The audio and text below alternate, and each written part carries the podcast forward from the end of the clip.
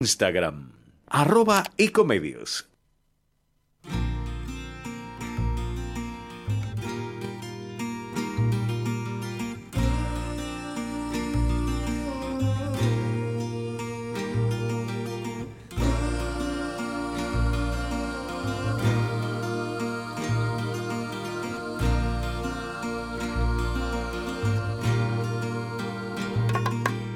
No sé por qué razón cantarle a ella, si debía aborrecerla con las fuerzas de mi corazón.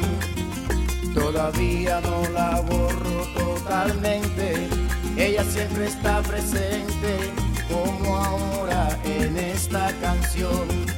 Incontables son las veces que he tratado de olvidarla y no he logrado arrancarla ni un segundo de mi mente porque ella sabe todo mi pasado, me conoce demasiado y es posible que por eso se aproveche porque yo en el amor soy un idiota que ha sufrido mil derrotas que no tengo fuerzas para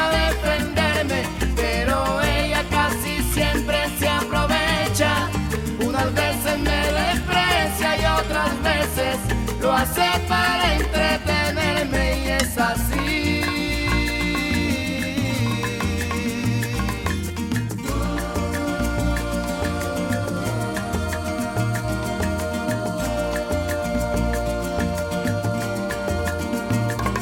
Hoy recuerdo la canción que le hice un día y en el fondo no sabía que eso era malo para mí.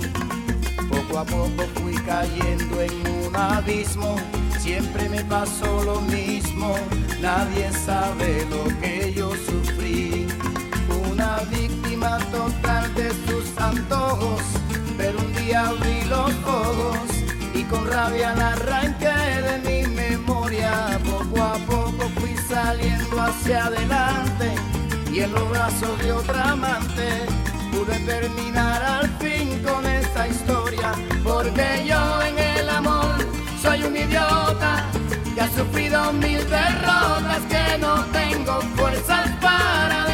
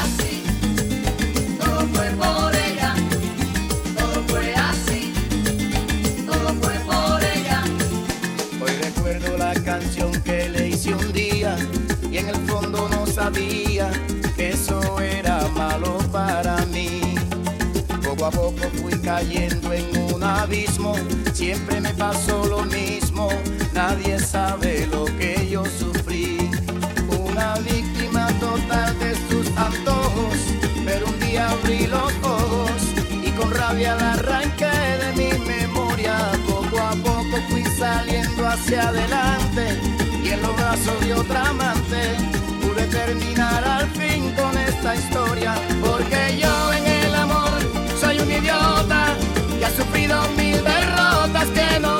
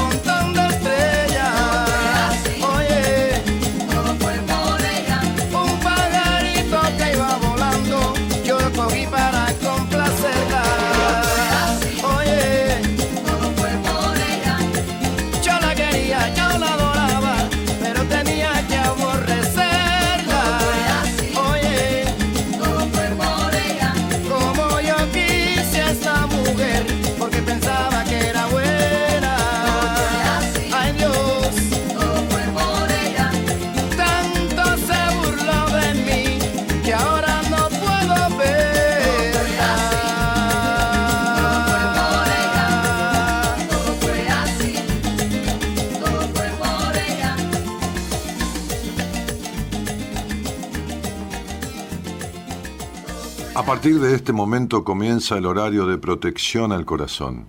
La permanencia frente a la radio depende exclusivamente del cariño que cada uno se tenga. Este programa trabaja con las emociones. Cualquier semejanza con la realidad es tu responsabilidad, ya que solo vos podrás afrontar lo que fuiste, lo que sos y lo que querés ser ante un imprevisto impacto con ciertas verdades que desconocías. Entendemos que quizás hayas estado huyendo demasiado es hora de dejar de escapar.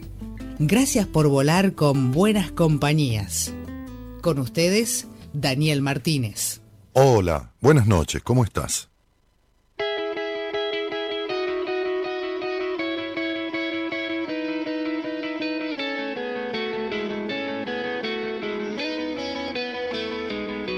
Cuando la vida me da golpes y me manda para el suelo es cuando yo más siento que tengo que levantarme, que dar la cara al miedo. Es una forma de vencerlo. No voy a darme por vencido, no voy a darle mi vida al miedo. El miedo es un asesino que mata los sentimientos. Sé que no estoy solo, yo sé que Dios está aquí adentro. Y necesito silencio para poder encontrar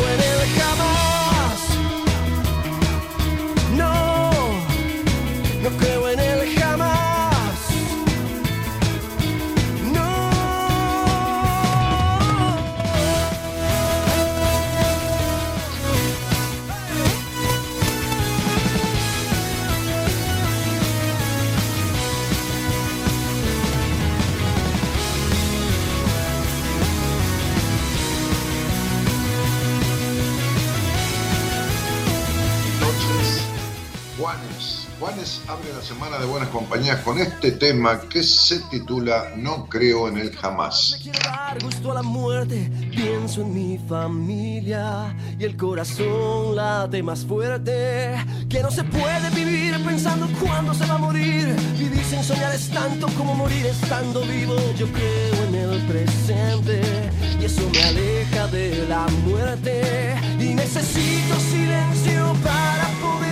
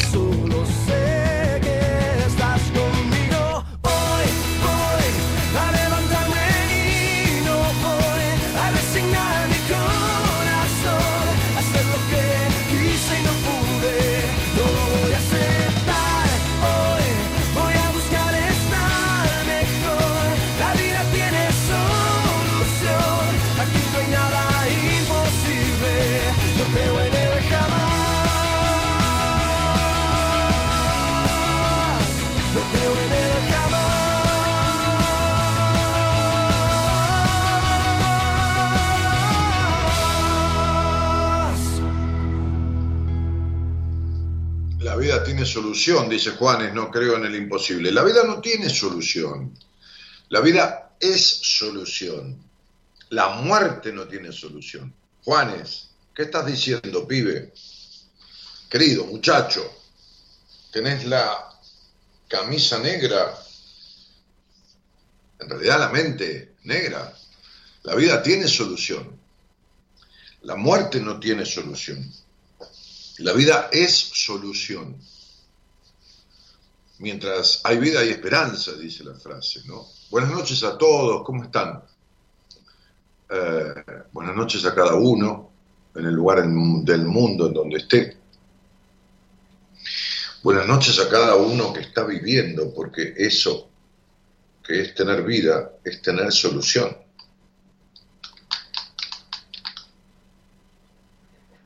Porque el transitar la vida es elegir todo el tiempo. Y así como estás eligiendo mal o no bien, tenés posibilidad de hacer lo contrario. Saludos a, a tanta gente que está conectada de diferentes países, de diferentes lugares, de diferente alma, de diferente mente. Este, y, y venga, Iris Mónica Moreno no la vi nunca por aquí. No la vi Beltrame. Paula García Echeverría, Mirta Magrini, tampoco, me parece haberlo visto. Buenas noches, Daniel, Gaby, equipo de buena compañía, Gerardo Oyentes, Claudia Bravo, Elis Retamosa Macor, excelente música para iniciar la semana, dice, son unos genios, hermosos programas desde Bolívar, te saludo, dice por ahí Adriana Martín, mucha gente que debe estar por ahí escondida y no había aparecido. Bueno, nada, tantos saludos, muchas gracias a todos, Caro Macedo, Sofía Natali, o Natalí, Mirta Campos. Eh, llegué gracias a Dios, dice Silvina Ledesma. Bueno, es una manera de decir, pero la verdad es que llegaste gracias a vos. Uh, Alicia Sgiglia, desde Uruguay, ves que hay gente que no, no, no, no había leído nunca. Yo, por ahí escribían, pero hay tanto comentario que uno no lo vio. Eh, necesito silencio para poderme encontrar, claro, dice la canción. Graciela Noemí, Claudio Rodríguez, bueno, mucha gente ahí dando vueltas, buenas noches.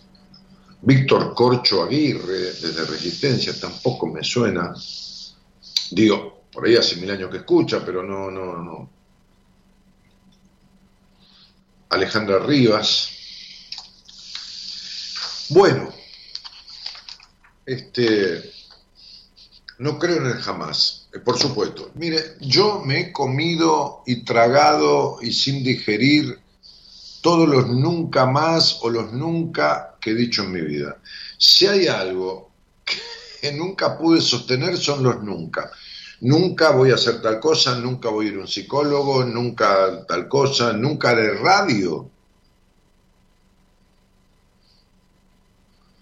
O sea, hice teatro, hice algo en cine, modelé, pasé ropa, pero si algo dije durante mucho tiempo, cuando tenía muy pocos años, 20, 22, 23, 25, 27, 28, 29, 30, radio, no, no, nunca, no me gusta la radio.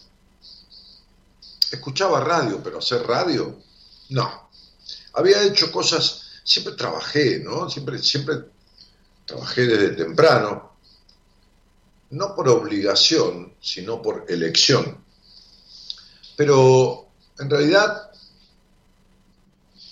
siempre hacía algo paralelo, algo lúdico, algo divertido, algo artístico, algo creativo. Y dentro de esas cosas hice música. Este, tenía un grupo musical con unos amigos, cuando teníamos 14, 13, 14, 15 años, grabamos un disco. Como dije, a los 17, 18 pasaba ropa, no por lo lindo que era, sino por la altura y el físico, ¿no? Un metro 95, 96, delgado. Después hice algo en cine, algún papelito chiquito, alguna intervención, después teatro, pero radio nunca. Y fíjense que hace 28 años que hago radio. Este, psicoterapia, nunca. Nunca iré a un terapeuta. Me pasé años yendo. Bueno, pensé que nunca me iba a casar, me casé. Así que no creo en el nunca jamás, dice la canción de Juanes, ¿no? No creo en el jamás. Este, y, y, cuando uno necesita silencio para poder encontrar, dice, como alguien replicó ahí la frase, Georgina dice, fachero, ah, qué linda. Este, cuando uno necesita silencio para poderse encontrar, es cierto, un viejo maestro me decía, fíjese cuánto le cuesta a las personas estar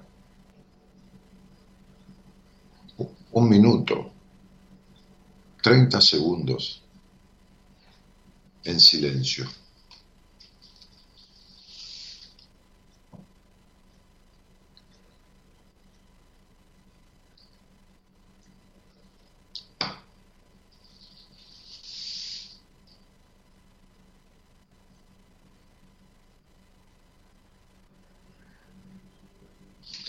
Qué cosa rara, ¿no? Que sucede cuando uno pone la radio y eso que tiene mi imagen y estoy tomando un café. Imagínense sin imagen, sin nada, semejante silencio, 30 segundos. ¿Cuánto le cuesta a las personas estar un minuto sin música, sin hablar, sin nada? ¿Cuánto nos cuesta en silencio? Necesito silencio para poderme encontrar, porque los ruidos, ruidos, puros ruidos, tienen que ver con aturdirse, con el miedo a encontrarse con uno. En una entrevista, el psicoanalista italiano Contardo Caligaris criticaba al ideal de nuestra época que insiste constantemente en ser feliz. Y señalaba, estoy leyendo esta frase textual, que él no quería ser feliz, sino, como dije en estos últimos días, quería tener una vida interesante. Para eso explica en ese, en ese relato, en esa entrevista, que es preciso sentir plenamente los dolores de las pérdidas, de los duelos, del fracaso. A mí me parece que es un tremendo desastre ese ideal de felicidad que nos intenta ahorrar de todo lo que supuestamente es malo. Y a mí también, le diría yo a Calegaris, si lo tuviera ahí, yo tenía un amigo que se llamaba así, con ese apellido. Este, me parece horroroso este tratar de evitar. Hay una cosa tan de inmediatez y de lo rápido y de la necesidad de, de abastecer la necesidad, la necesidad de abastecer la necesidad, de ponerle cosas al vacío de esto y de lo otro. Hay una cosa tan idealizada, ¿no? De ofrecer un mundo que cuando un pibe, un chico, jovencito, niño, apenas empieza a tener sentido y mira el, televisor y ve las propagandas, hay tanta cosa de aturdimiento que ofrecen y que esto y que lo otro y que todo lo demás, que parece un mundo que brinda todo lo necesario y hay que tener todo eso para de alguna manera, y entonces, fíjense cómo hay un bombardeo y no terminan los celulares de incorporar un WhatsApp que sacan triple cámara, cuádruple cámara este, y, y, y, aplicaciones de todo tipo. Y, y resulta que, que, que, los youtubers eran este, súper eh, eh, exitosos, pero después los instagramers y, y, luego los tiktokers, y no alcanzaba con YouTube, que metió Instagram y metió, bueno, arrancando por Facebook y, y TikTok, y, y, lo, y, los videos de TikTok tienen, claro, aquí 10 segundos, 15, y cada vez es más rápido. Este, una cosa enloquecedora.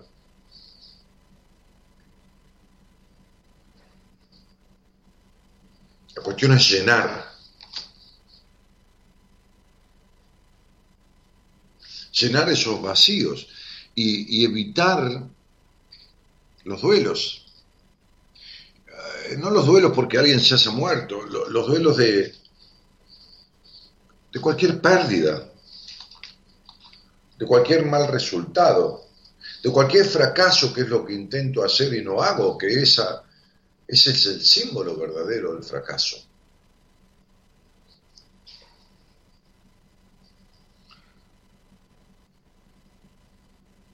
Este psicoanalista, este psicoterapeuta italiano, decía, si mi hijo dijera quiero ser feliz, yo me preocuparía, decía él.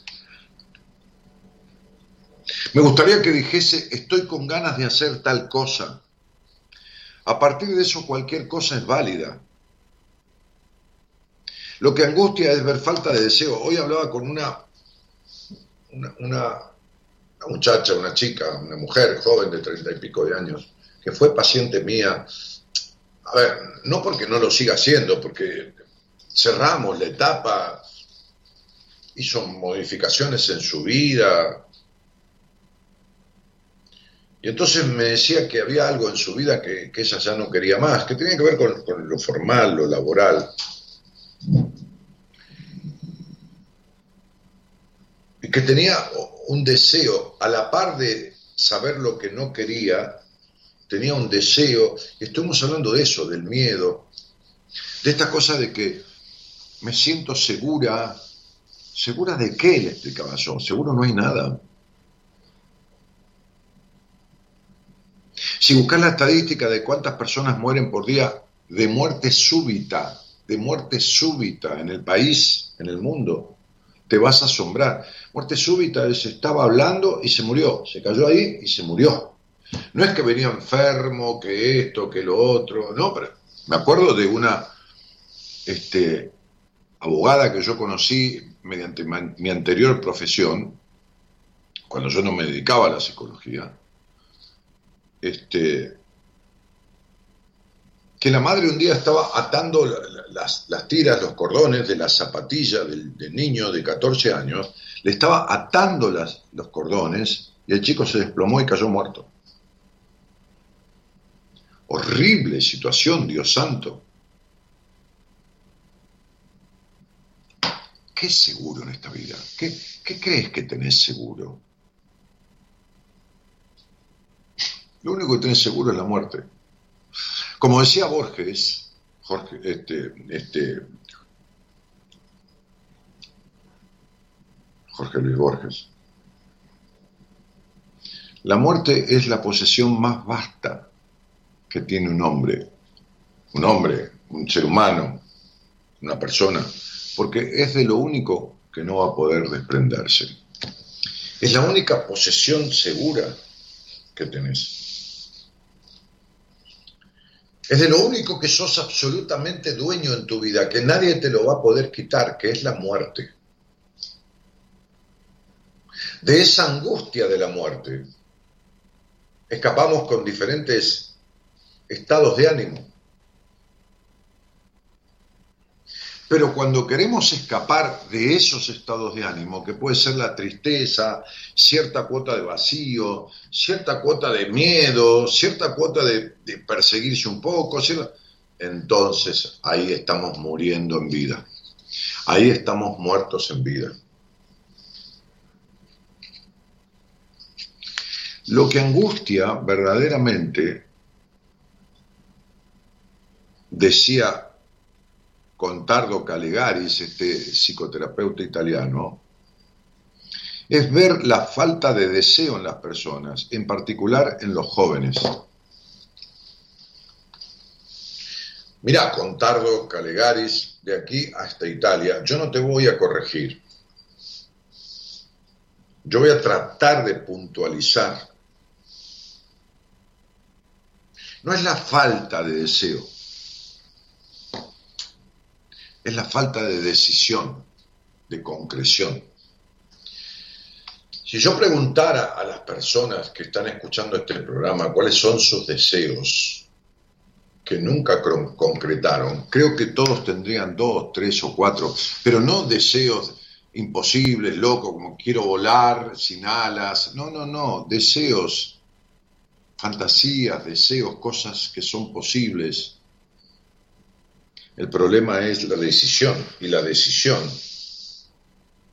es arbitrar las acciones necesarias para ir en busca de ese deseo. Querido Contardo Calegaris, querido colega, lo que falta es la decisión. Deseos hay. Deseos hay. Hasta los sueños muestran deseos bloqueados. Deseos hay. Por supuesto que los hay. Quizás, querido muchacho, estimado colega, has querido decir lo que falta es ponerse en marcha en pos de sus deseos. Lo que falta es la decisión. Él sostenía que en las redes sociales la felicidad de estatus y que las redes sociales llevan a confrontar nuestra felicidad con la felicidad de los otros. Las personas se sienten obligadas a fingir que están felices, lo que puede ser muy penoso. Y agregaba que el problema de tener que mostrarse feliz es que es un emprendimiento constante y muy cansador.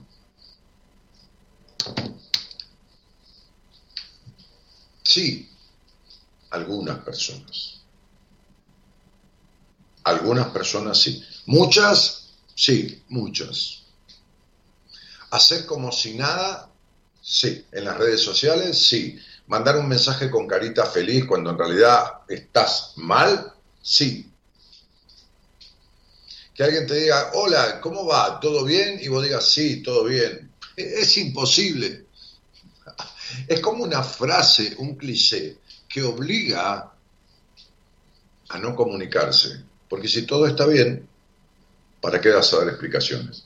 Si todo está bien, ¿para qué vas a precisar encontrarte con el otro? Si todo está bien, ¿para qué vas a buscar adentro tuyo? El personaje de esta frase que en Argentina se utiliza tanto, ¿todo bien? Sería, ¿no? ¿Cómo estás? Sería en inglés, sí. ¿No? Bien. I'm okay. I'm okay. Yo estoy bien. Ok. Acá, como somos unos exagerados, como siempre, los argentinos, que creemos que somos lo mejor, y hay gente que no sabe ni dónde queda Argentina, este, nosotros creemos que el, que, que el mundo nos mira y no saben ni quiénes somos en muchos lugares del mundo, sobre todo los países desarrollados. Aquí decimos, hola, ¿cómo estás? ¿Todo bien? Sí, todo bien, contesta el otro. El otro responde, todo bien. Ninguno de los dos tiene todo bien. ¿Y vos? Sí, todo bien. Ah, ¿Todo bien qué? Todo bien. Y todos los días que te ves decís, todo bien. Pero no, es imposible. Es un seguir adelante, es no querer comunicarse, es... Y ahí vamos, ¿viste? ¿Qué sé yo con esto?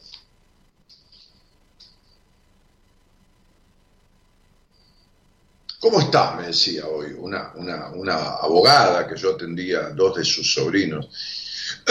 Hola Daniel, ¿cómo estás? Y aquí estoy, le decía yo, ¿no? Con, con esta cuestión, qué sé yo, ¿viste?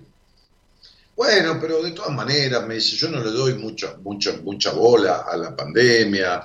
Es, sí, me cuido, pero no le doy mucha bola. Así que, sí, pero yo no le doy mucha bola, pero tengo que ir a comer. Bueno, pero si comes y con la distancia y vas a un restaurante, sí, pero viene el mozo con un barbijo y, y yo me tengo que poner un barbijo para cuidarlo a él, por supuesto, porque él me está cuidando a mí, se está cuidando él, y entonces me lo saco de vuelta, y entonces que alcohol, este, y esto y lo otro.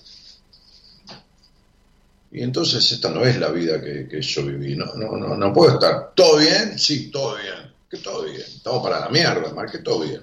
¿De qué todo bien me estás hablando?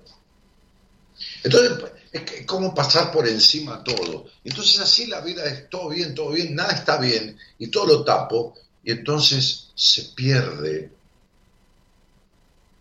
la particularidad, hay una generalidad, hay un pasar por encima, hay un barrer abajo de la alfombra, como me gusta decir. Ayer hacíamos un, vivo así de sorpresa a, la, a, las 11 pm de Argentina, y yo decía en este, en este vivo, eh, sí, improvisando con mi mujer, eh, con, con Gaby, este,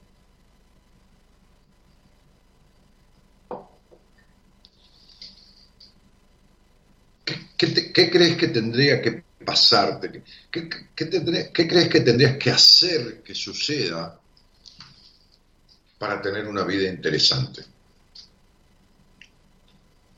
O si tenés una vida interesante, para tener una vida más interesante. Pero ¿qué, qué crees que, que tendrías que lograr o dejar o, o atreverte a hacer que pase o suceder? Para que tengas una vida interesante. Vamos a, jugar, en el mejor sentido de la palabra, el, a jugar seriamente, a responder esta consigna. ¿Qué tendría que suceder? ¿Qué tendrías que lograr? ¿Qué tendrías que dejar? ¿Qué tendría que pasar? Sobre todo vos hacer que pase, porque uno es artífice de esto, para que tu vida fuera interesante, porque feliz, feliz, un ratito. Estar feliz, sí, en algún momento, ser feliz no lo es nadie. Jamás. Ser feliz, como digo, es como ser un árbol. Nunca dejarás de ser árbol. Nadie puede ser feliz. O sea, por cada momento e instante de su existencia. Imposible. Ser feliz es imposible. Yo puedo ser Daniel Martínez, pero no puedo ser feliz. Seré Daniel Jorge Martínez hasta que me muera, pero no puedo ser feliz hasta que me muera. Puedo tener una vida interesante, puedo sentirme mayoritariamente bien, puedo estar mayoritariamente bien, puedo procurarme, eh, tener buenos momentos, ser feliz, imposible. Entonces, una vida interesante. ¿Qué tendría que pasar? ¿Qué tendrías que hacer, dejar de hacer, conseguir, eh, eh, eliminar de tu vida para tener una vida interesante? ¿Qué crees que te hace falta? O más interesante. Vamos a buscar esa respuesta en vos. Ahí posteado en la transmisión, al costado de donde me estás viendo, o también conversando conmigo, mandando un mensaje de WhatsApp al, al, al 0549, eh, si estás en el exterior, 11 31 03 6171. Ese es el teléfono completo con el código de país, de ciudad, bueno, Argentina. Lo pones en el WhatsApp, mandás un WhatsApp, decís quiero hablar con vos. Y ahí la productora, Norita, te conecta y te saca al aire dentro de lo posible, lógico, ¿no? Este, si no soy, será el miércoles, qué sé yo, pero en algún momento. ¿Qué tendría que pasar? ¿Qué tendrías que lograr? ¿Qué tendrías que dejar? ¿Qué tendrías que producir? Factibilizar, viabilizar para tener una vida interesante. O más interesante si tu vida ya es interesante. ¿Dale? ¿Vamos con eso? Vamos con eso. Buenas noches a todos y muchas gracias por estar.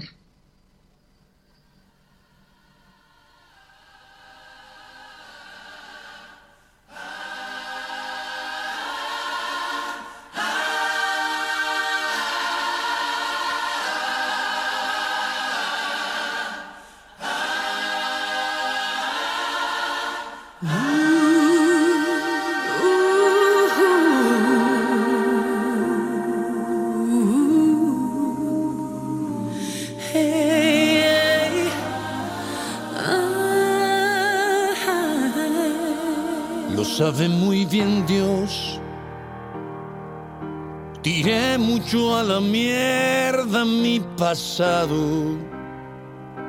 Quiero volver con vos.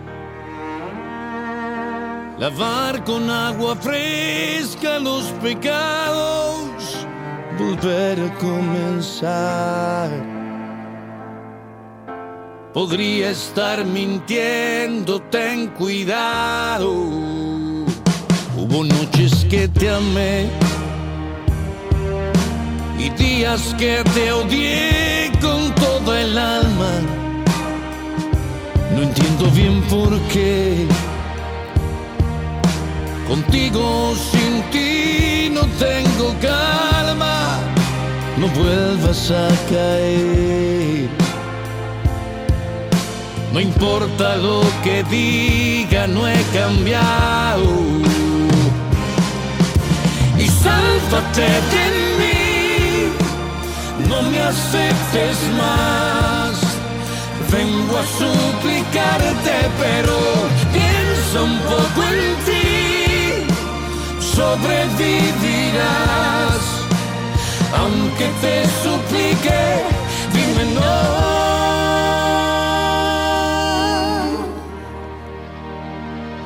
Te quiero, ya lo ves. Me muero por volver, no lo hagas otra vez. Lo mío, aunque lo intente, está perdido. Conoces lo que soy. No volverás a ser fruto podrido. Y sálvate de mí. No me aceptes más. Suplicarte, pero piensa un poco en ti. Sobrevivirás, aunque te suplique, dime no.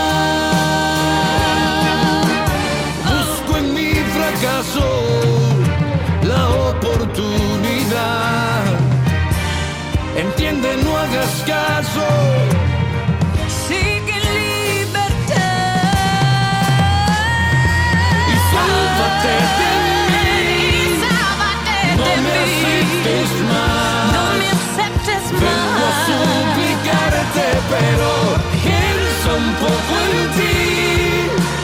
Sobrevivirás, aunque te suplique, no.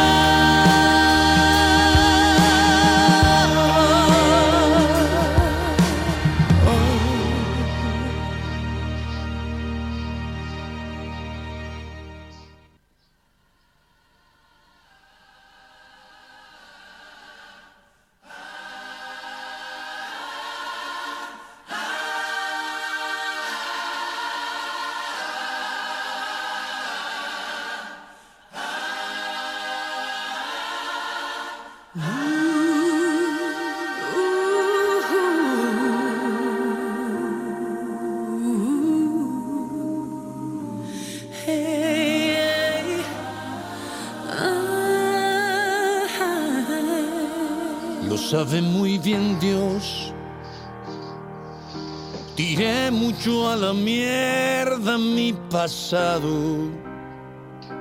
Quiero volver con vos.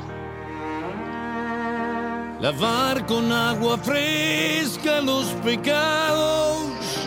Volver a comenzar.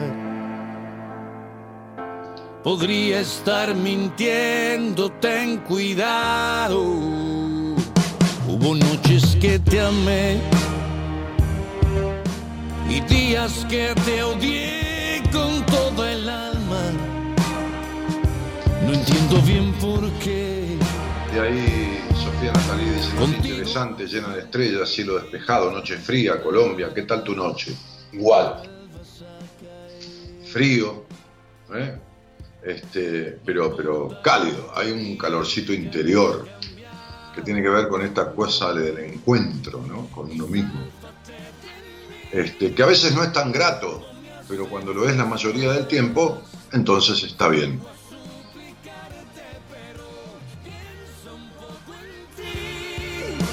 Sobrevivirás, aunque te suplique, dime no. Jessica Isabel Virón dice, buenas noches Dani, te saludo desde Mar del Plata, ciudad costera marítima de la provincia de Buenos Aires.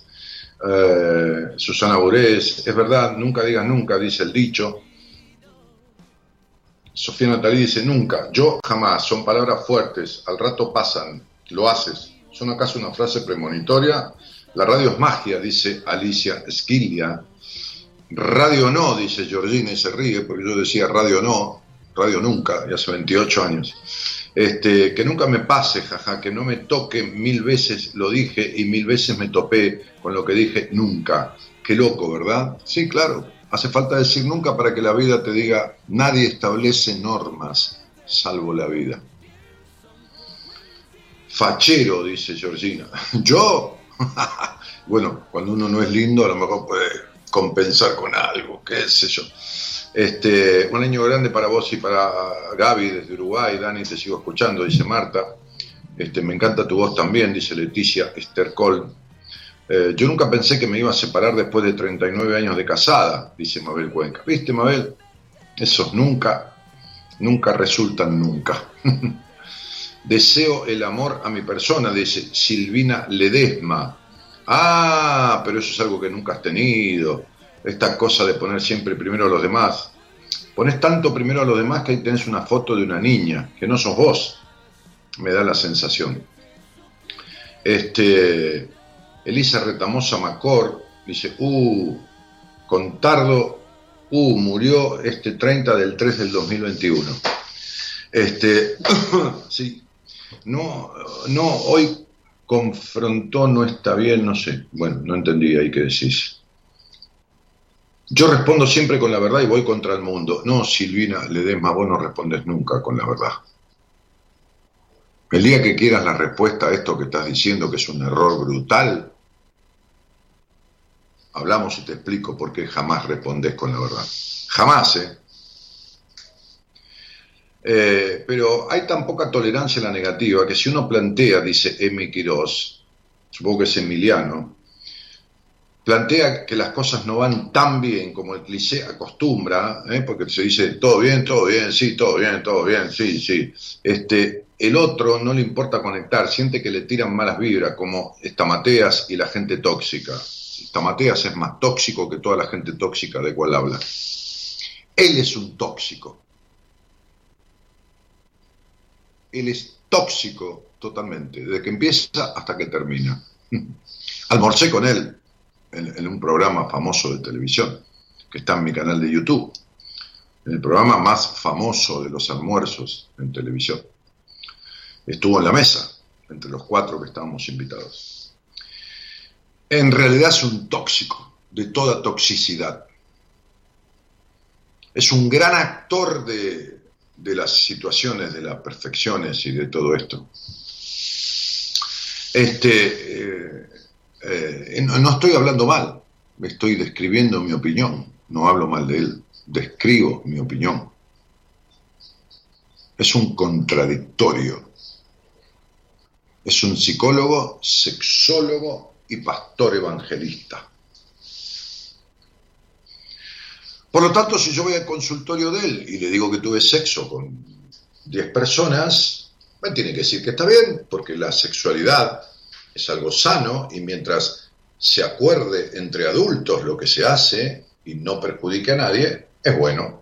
Pero si voy a la iglesia de él como pastor y le le digo que tuve sexo con un grupo de 10 personas, me va a mandar al infierno, me va a decir que es un pecado. John dice, somos seres emocionales, a veces bien, a veces mal, igual que todos, nadie te dice de entrada está todo mal, digo, no sé, para tener una vida interesante, uy, la mente ocupada en lo que nos gusta. Mabel Cuenca dice, decisión, dejar de esperar, no sé qué para vivir. A lo mejor te sorprende la muerte.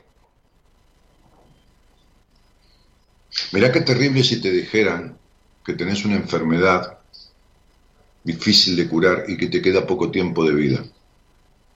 Pensá en que no hay marcha atrás, no hay manera de volver, no hay forma de hacer lo que no hiciste porque ya no queda tiempo. Sería desesperante, ¿no? Bueno, recordá, Mabel Cuenca, que vivís con la muerte adentro tuyo, que en cualquier momento despierta y te toma. Eh, ¿Qué pregunta? Dice María Fernanda Rivero. La puta madre, dice, la puta madre, ¿no? ¿Qué pregunta, no? Sería, ¿qué tendrías que hacer, dejar esto, suceder, decidir, para que tu vida sea interesante, ¿no? Te encanta el artista, soy arjoniana a morir, dice este, ahí Sofía. Para lograr una vida interesante, dice Consuelo Florian, dejar mi lugar de confort, despegar, salir, asomarme al mundo, arriesgarme a vivir y disfrutar la incertidumbre. Vos de vida de confort no tenés nada. Esta es otra frase hecha contradictoria. La zona de confort. Es una zona de disconfort. ¿Qué va a ser de confort? Si fuera una zona de confort, sí, ya sé que lo que quiere decir es lo contrario a lo que... No, todo, todo tan, tan rebuscado todo. Es una zona de desconfort, es una zona de mierda. ¿Qué, qué zona? Si, si, tu zona de confort es este, no tener una vida interesante, este, salir, asomarte al mundo, con lo cual vivís enclaustrada, arriesgarte a vivir, arriesgarte a vivir. O sea, vos te estás arriesgando a morir y no te puedes arriesgar a vivir. ¿no? Este, y disfrutar la incertidumbre, o sea que buscas tener todo seguro, y como no estás seguro, no haces nada, entonces estás muerta en vida. Así que, ¿de qué conforme hablas?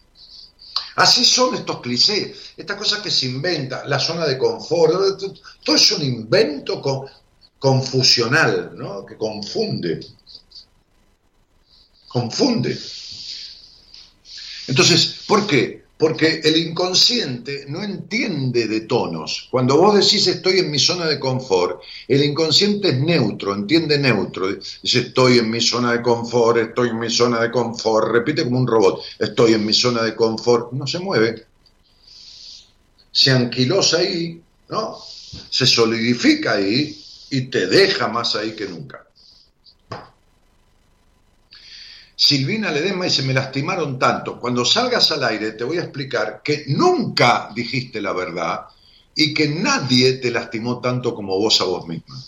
Cuando un día te animes a hablar, te voy a explicar cómo estás equivocada de cabo a rabo, en que nunca dijiste la verdad. ¿eh? Cuando salgas al aire, decime, yo soy la que dije que siempre digo la verdad, y vos me dijiste que nunca dije la verdad. Quiero que me lo expliques. Y yo te voy a explicar cómo nunca dijiste la verdad. Eh, mirá que no estoy jugando, eh, te lo estoy diciendo en serio. Jamás dijiste la verdad. Y nadie te lastimó como te lastimás vos. Yo te lo voy a explicar, vas a ver qué clarito y cómo lo vas a entender y cómo no vas a poder refutar para nada lo que te voy a decir. Eh, ¿Qué más? Dejar mi pasado atrás, dice Alejandra Armoa, y empezar de una vez por todas a hacerme responsable de sí, de mí que jamás lo hice. ¿Y vos crees que esto lo vas a lograr sola? Jamás lo hiciste, jamás tuviste un vínculo sano, afectivo de pareja, jamás, siempre terminó mal. Bueno, este, Rubén dice, buenas noches, Daniel Martín, a los que están en esta noche. Mónica Delgado dice, Arjona, so- bueno, hola, mi primer saludo con ustedes, dice Fena Gallardo, saludo de Santa Cruz. Siempre me pregunté cómo afectan los complejos físicos y cómo superarlos. ¿Cómo afectan los complejos físicos y cómo, qué sé yo? Todos tenemos algún complejo físico, nadie es perfecto. Este, hola, buenas noches. Hola, buenas Hola. noches, Daniel. ¿Qué tal? ¿Cómo estás? Bien, ¿y vos? Bien, ¿y vos? Llamaba porque estaba interesada en el programa, escuchándote. Hace una semana empecé a escucharte. Menos de una semana. ¿Y, y Sí, cómo? porque ¿Cómo empezaste? Esperá, despacito, nadie me no, te, dijo. no te apures. Esperá, ¿cómo empezaste a escucharme? Despacito. Eh, un amigo me dijo eh, que te escuchaba de hacía rato. Ah, este, ¿y, y de dónde sos? Eh, de Punta Alta. De Punta Alta. Ah, sí, Sí. eh, en el sur de la provincia de Buenos Aires, Claro, estoy... cerca sí, de, de Bahía Blanca. de Bahía Blanca, sí. Bueno, ¿y con quién vivís ahí en Punta Alta? Mira, yo vivo sola con mi nena de siete años. Va a cumplir siete ahora. Mm, Entonces no vivís sola. No, no, no, vivo con mi nena, perdón, claro. Claro, La no, no, pero ya está, lo que dijiste ya está. Fíjate cómo el no tener una pareja o algo te hace sentir que estás sola. No estás sola, vivís con tu hija. Ujú, sí. ¿Mm? Bueno, Sí. muy bien. Este, ¿Y, y a qué te dedicas? Si tenés alguna actividad o no, o estás desempleada. Eh, estoy desempleada. Soy cosmetóloga y maquilladora social. Pero estoy desempleada. ¿Sos cosmetóloga? Sí, porque amo esa profesión. La estudié de grande. No pude de chica ¿Qué quiere estudiar. decir maquilladora social? Ah, del maquillaje cotidiano. Claro, hago maquillaje, sí, cotidiano a las, a las mujeres, sí. ¿Y por qué estás desempleada? Si este es un trabajo que se hace por cuenta propia, en general, ¿o no? Sí, sí, sí, sí. ¿Y por qué estás desempleada? Porque en es- tuve que vender todas eh, la- las cosas que yo tenía en su momento cuando tuve mi nena. Y de ahí, bueno, empecé a estar, digamos, cada vez peor o depender de otro lugar donde trabajar. No tengo mis propios medios. ¿Y por qué no trabajas en un lugar donde qué sé yo, en un salón de belleza donde están las cosas. Este, no, no, no, no, falta, no- no buscaste eh, por ahí. Por falta de voluntad, eh, Daniel. Ah, ah, por falta de voluntad. Mm, Sí. Bueno, este. Por desgano. y- ¿Qué? Por desgano, Mm, por no. por quedarme estancada y no seguir buscando cómo salir adelante. Ajá. No sé, trabajé desde muy chica.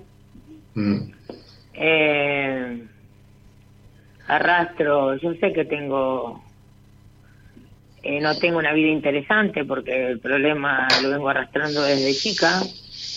Mi ¿Vos te padre- referís al abuso sexual que tuviste? ¿Cómo? ¿Te referís al abuso sexual que tuviste? Eh, Vos sabés que yo eso no lo tengo, no sé si es verdad, si lo tuve o no lo tuve. Si dudás, lo tuviste, quédate tranquilo. Exacto, porque vos sabés que hay momentos como que me parece que lo tuve, pero por otro momento me parece que no, o sea, como que La, me la mente, la, la mente de un niño está preparada para que lo que el niño no puede soportar, lo que le es sí, imposible de soportar, lo escinde, lo encapsula. Es como Sí. cuando un niño se cae de, de- de una escalera y, y tiene dos años o tres años, sí, el cuerpo del niño, como no tiene capacidad de, de- de- de- de cubrirse ante la caída, porque no tiene conciencia, está más preparado que el cuerpo de un adulto para caerse. Por eso los chicos se rompen, se caen, no se rompen como, como, como si fueran de goma, ¿viste?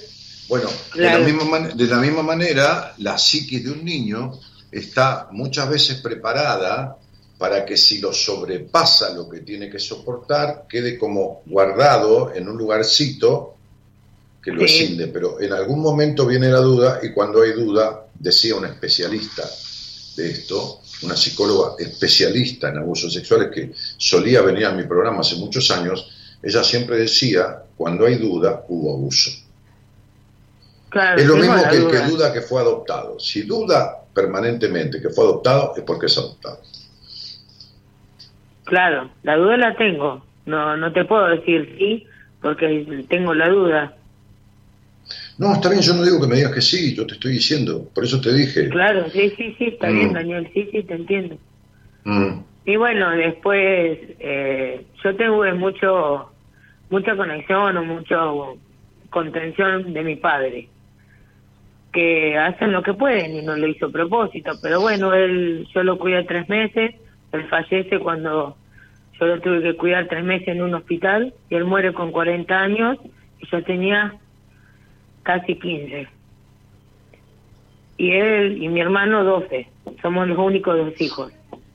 Él muere, ya separado de mi madre de los seis años, y él me dijo en terapia que mi mamá por ahí iba a llegar a, a dejarnos. Yo, bueno, nada, mi papá fallece, eh, muere, para mí se fue una parte de mí con él, y en ese momento, sí, al año más o menos, mi mamá nos abandona y me quedo sola con mi hermano de 12. Salgo a trabajar gracias a un vecino que me consiguió un buen trabajo. Eh, acá vio que hay militares. Y bueno, crié a mi hermano. Él estudió, se recibió. Y, y nada, yo después me casé muy jovencita, a los 17, con mi único novio. Y entonces que después de casado él empezó a tomar y a levantarme la mano y me empezó a pegar. Y bueno, tuve a mi primer hijo a los 19, a los dos años de casada. Después tuve a mi hija a los cuatro años de haber nacido mi primer hijo. Con él me aún no aguanté, lo aguanté 10 años de casada y me busqué seguir trabajando y como él no me pasaba cuota alimentaria, los crié yo a los chicos conozco a Mario, al papá de mi tercer hijo, digamos, al, al- al que me ayudó a criar a los dos mayores, de lo cual fracaso también con él. ¿Por qué? Porque la madre no me quería, también 10 años mayor, hasta claro, para que vos entiendas, y mis dos primeras parejas, o mi marido, que fui casada y, y divorciada, me llevaba 10 años, ¿Y qué tiene el que otro ver? también, ¿Y eso qué tiene que ver? Nada, ¿Qué que te- yo por ahí lo relaciono como que, viste, lo buscaba más grande porque lo, lo, lo qué sé yo, como que lo tomé como un padre a veces. Ningún No padre tiene 10 años. Ningún padre hay de 10 años. Ningún Ajá. niño es padre a los 10 años. Es una diferencia de edad. Normalmente el grado de madurez de un hombre eh, tiene 10 años menos que el de una mujer. Cuando Claro. un chico tiene 15 años es un boludito. Cuando una chica tiene 15 años no es una norma, pero es en la mayoría de los casos ya es más señorita que lo hombrecito que es un varón. Pero Claro. el, el amor no hace cuentas, no es ni 15 años más, ni 10 menos, ni 14, ni 18. No, no, tiene mucho que ver eso. Lo que tiene que ver es la forma de vincularse. Tengan la Sí. misma edad, te lleven 5, le lleves 40 o 24, es la forma de vincularse. Si vos siempre fuiste la hija de esos hombres, o la madre, imagínate que me acabas de decir que resulta que Mario, que tiene, tenía 10 años, la Más mamá no te aceptaba. que mi- sí. Claro, si, si Mario terminó con vos porque la madre hizo más fuerza que vos, o pudo más Sí, la madre. porque me dijo, "Me dijo mi mamá". ¿Me, me dejas hablar? ¿Me dejas hablar? Sí, está bien, sí, perdón. Si madre, si vos, Mario se terminó separando de vos porque la madre al final nunca te aceptó. Mario es un pobre pelotudo. ¿Estamos de acuerdo?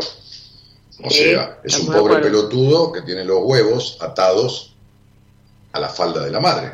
¿Qué carajo tiene que ver la madre con la opinión que tenga sobre mi mujer? Ahora, Claro. si es un niño de 15 años, 18, bueno, la madre es influyente, pero cuando es un boludo de 40 años, si la opinión de la madre importa tanto que produce una escisión en su relación de pareja, es porque es un boludo. Eh, está, está claro, ¿no? Sí, sí, Claro. Bueno, entonces, date cuenta que encima era mayor que vos, pero tener más edad no significa madurez. sí, sí, sí, verdad. O fíjate que si tuve el problema de que mi suegra no me quería. ¿Y ¿Qué, qué- qué- qué problema? ¿Y por qué tiene obligación de quererte? Si no te quiere, no te quiere. El tema es que el hijo te elija y esté con vos. Claro. Mm. Bueno, y después terminé teniendo ot- otra pareja, de lo cual yo sinceramente, bueno, volví a apostar, pensé que realmente Negrita, estaba escúchame una enamorada. cosa. Vos vivís, Sí, vos vivís sí. tu vida, escúchame bien, vos vivís, vivís tu vida traicionándote. Vivís tu vida, sos una controladora. Podés tener 78 parejas, princesa, jamás dejarte de sentirte sola en el alma. ¿Entendés? Te voy a decir una cosa para que me lo entiendas.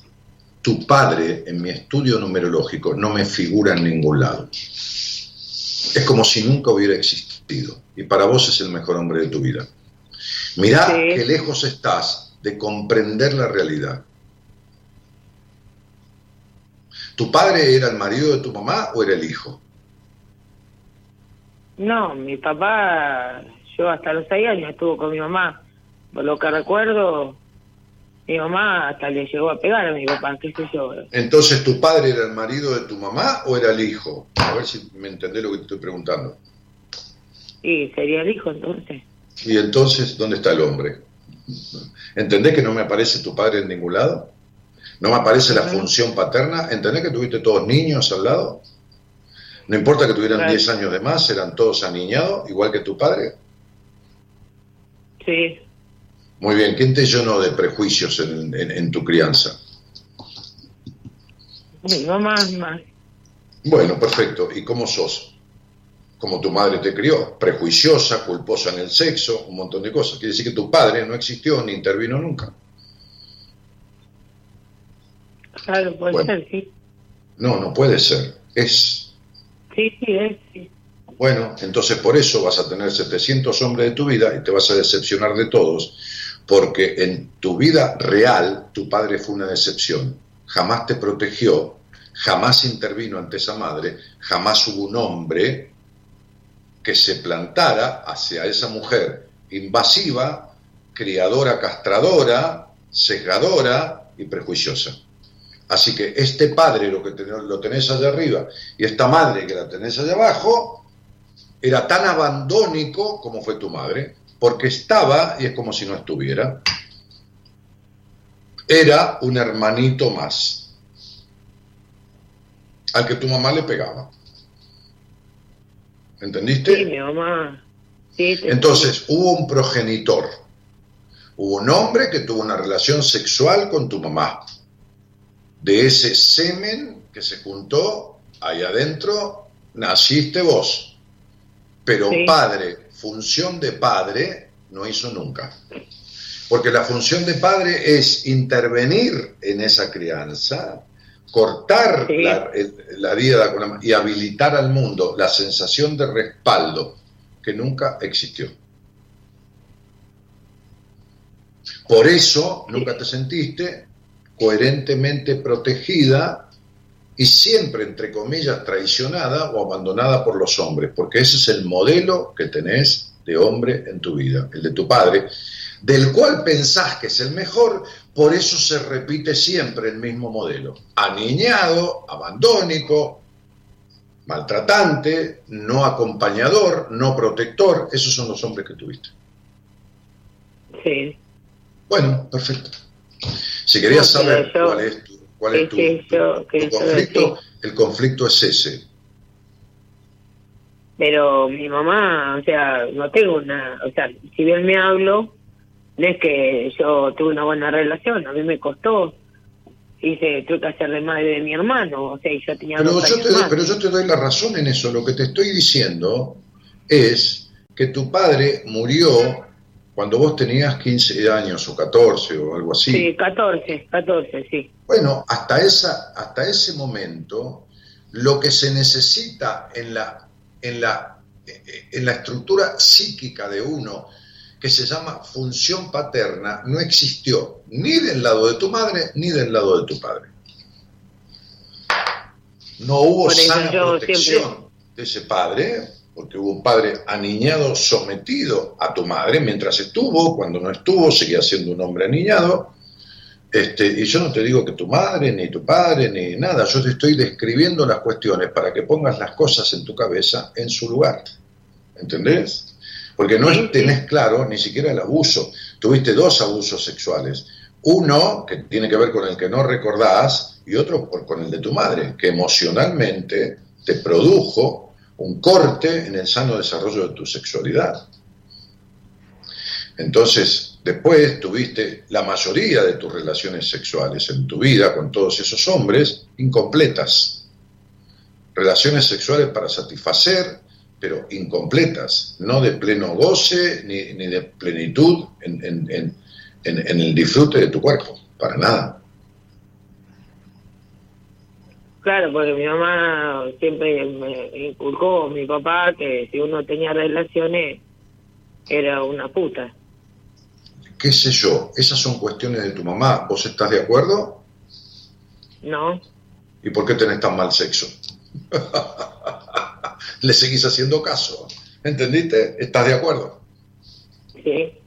Entonces, querida, ¿entendés, no? Mucho lío en esa cabeza, que no hay Sí, manera y que seguís buscando un hombre y poniendo el cuerpo, teniendo hijos, no te cuidas y estás dejando a los hijos a lo largo de la vida, ¿no? Con esto, con el otro, con aquel, o de allá, y los abandonás igual que te abandonó tu madre.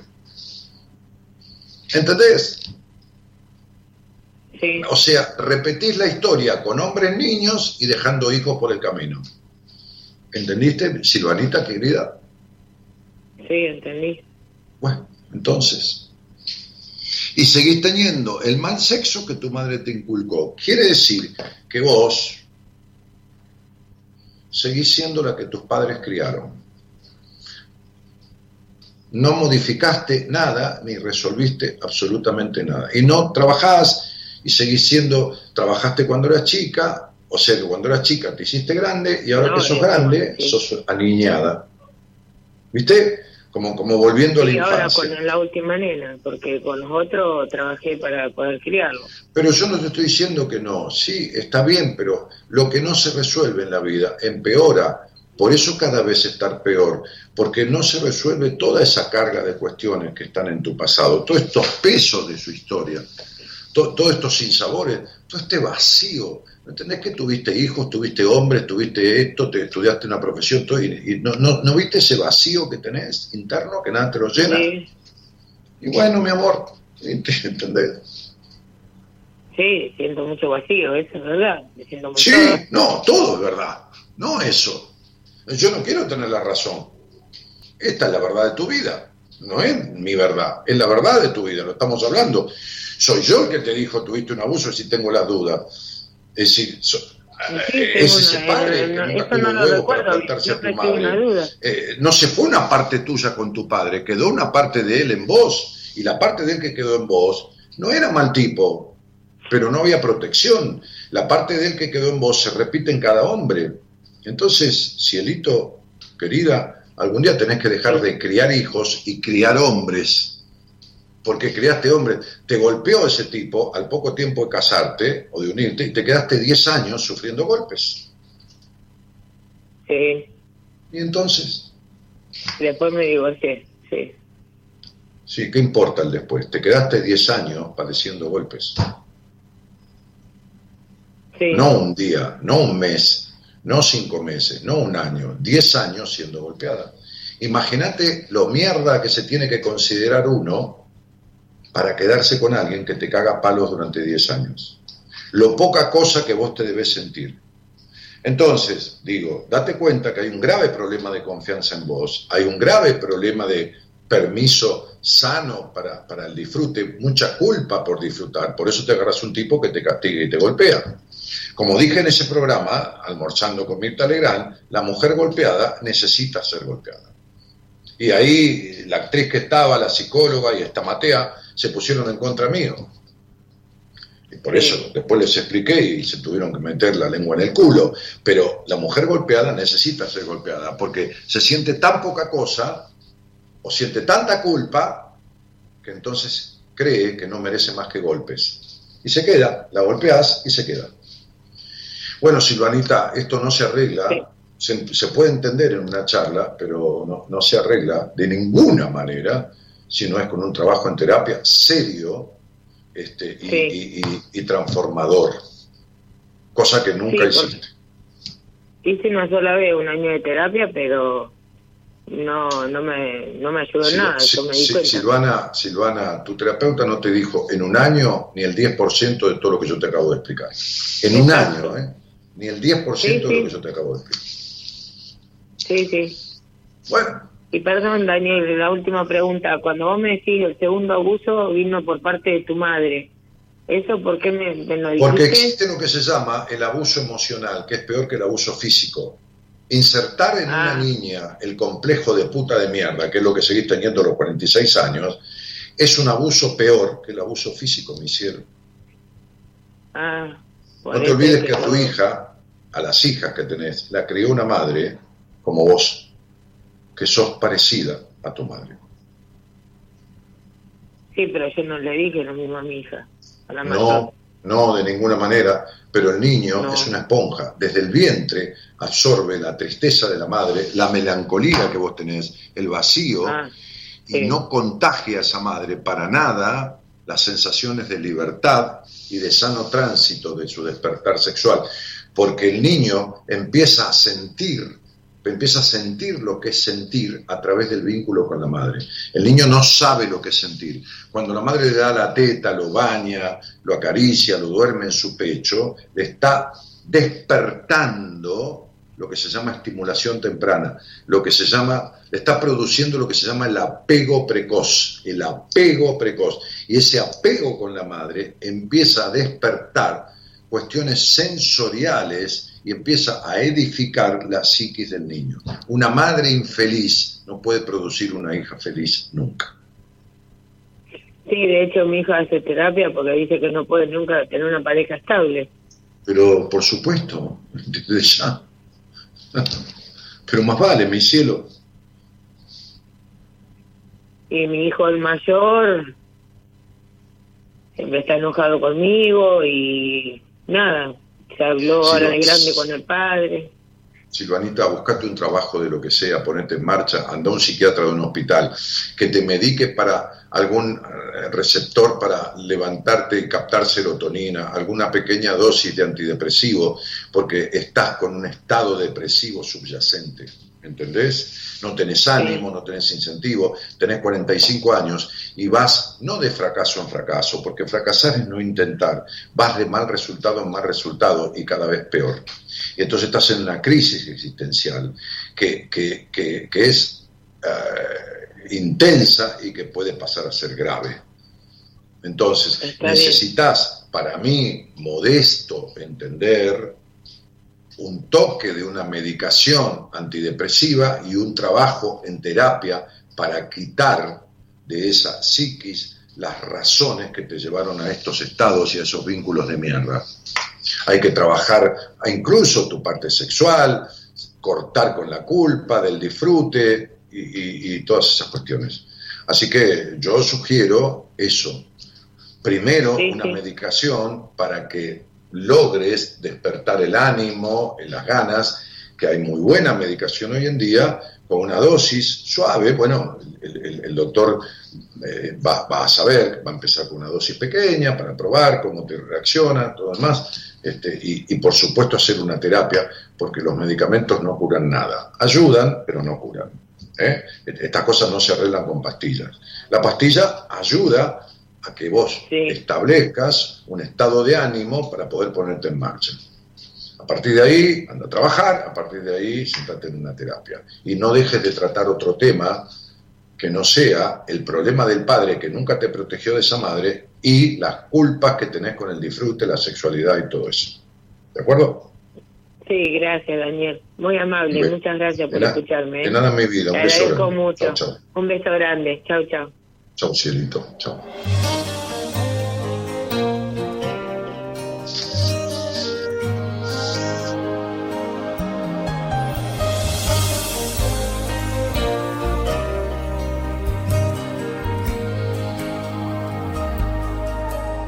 Estuve buscando en mi arca interior la que guarda en mí los recuerdos. Estuve mirando el niño que fui, aquel que soñaba despierto.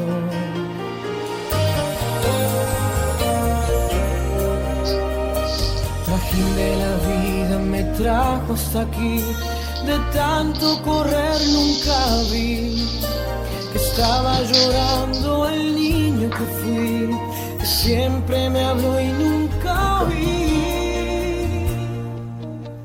¿Dónde han quedado los sueños?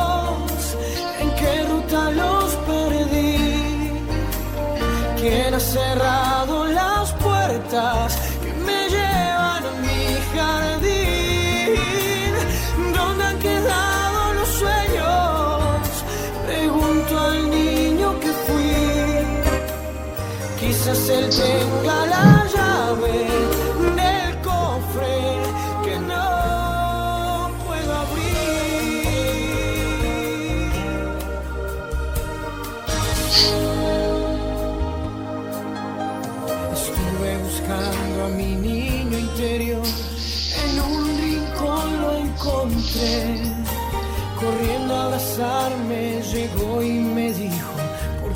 te alejaste de mí?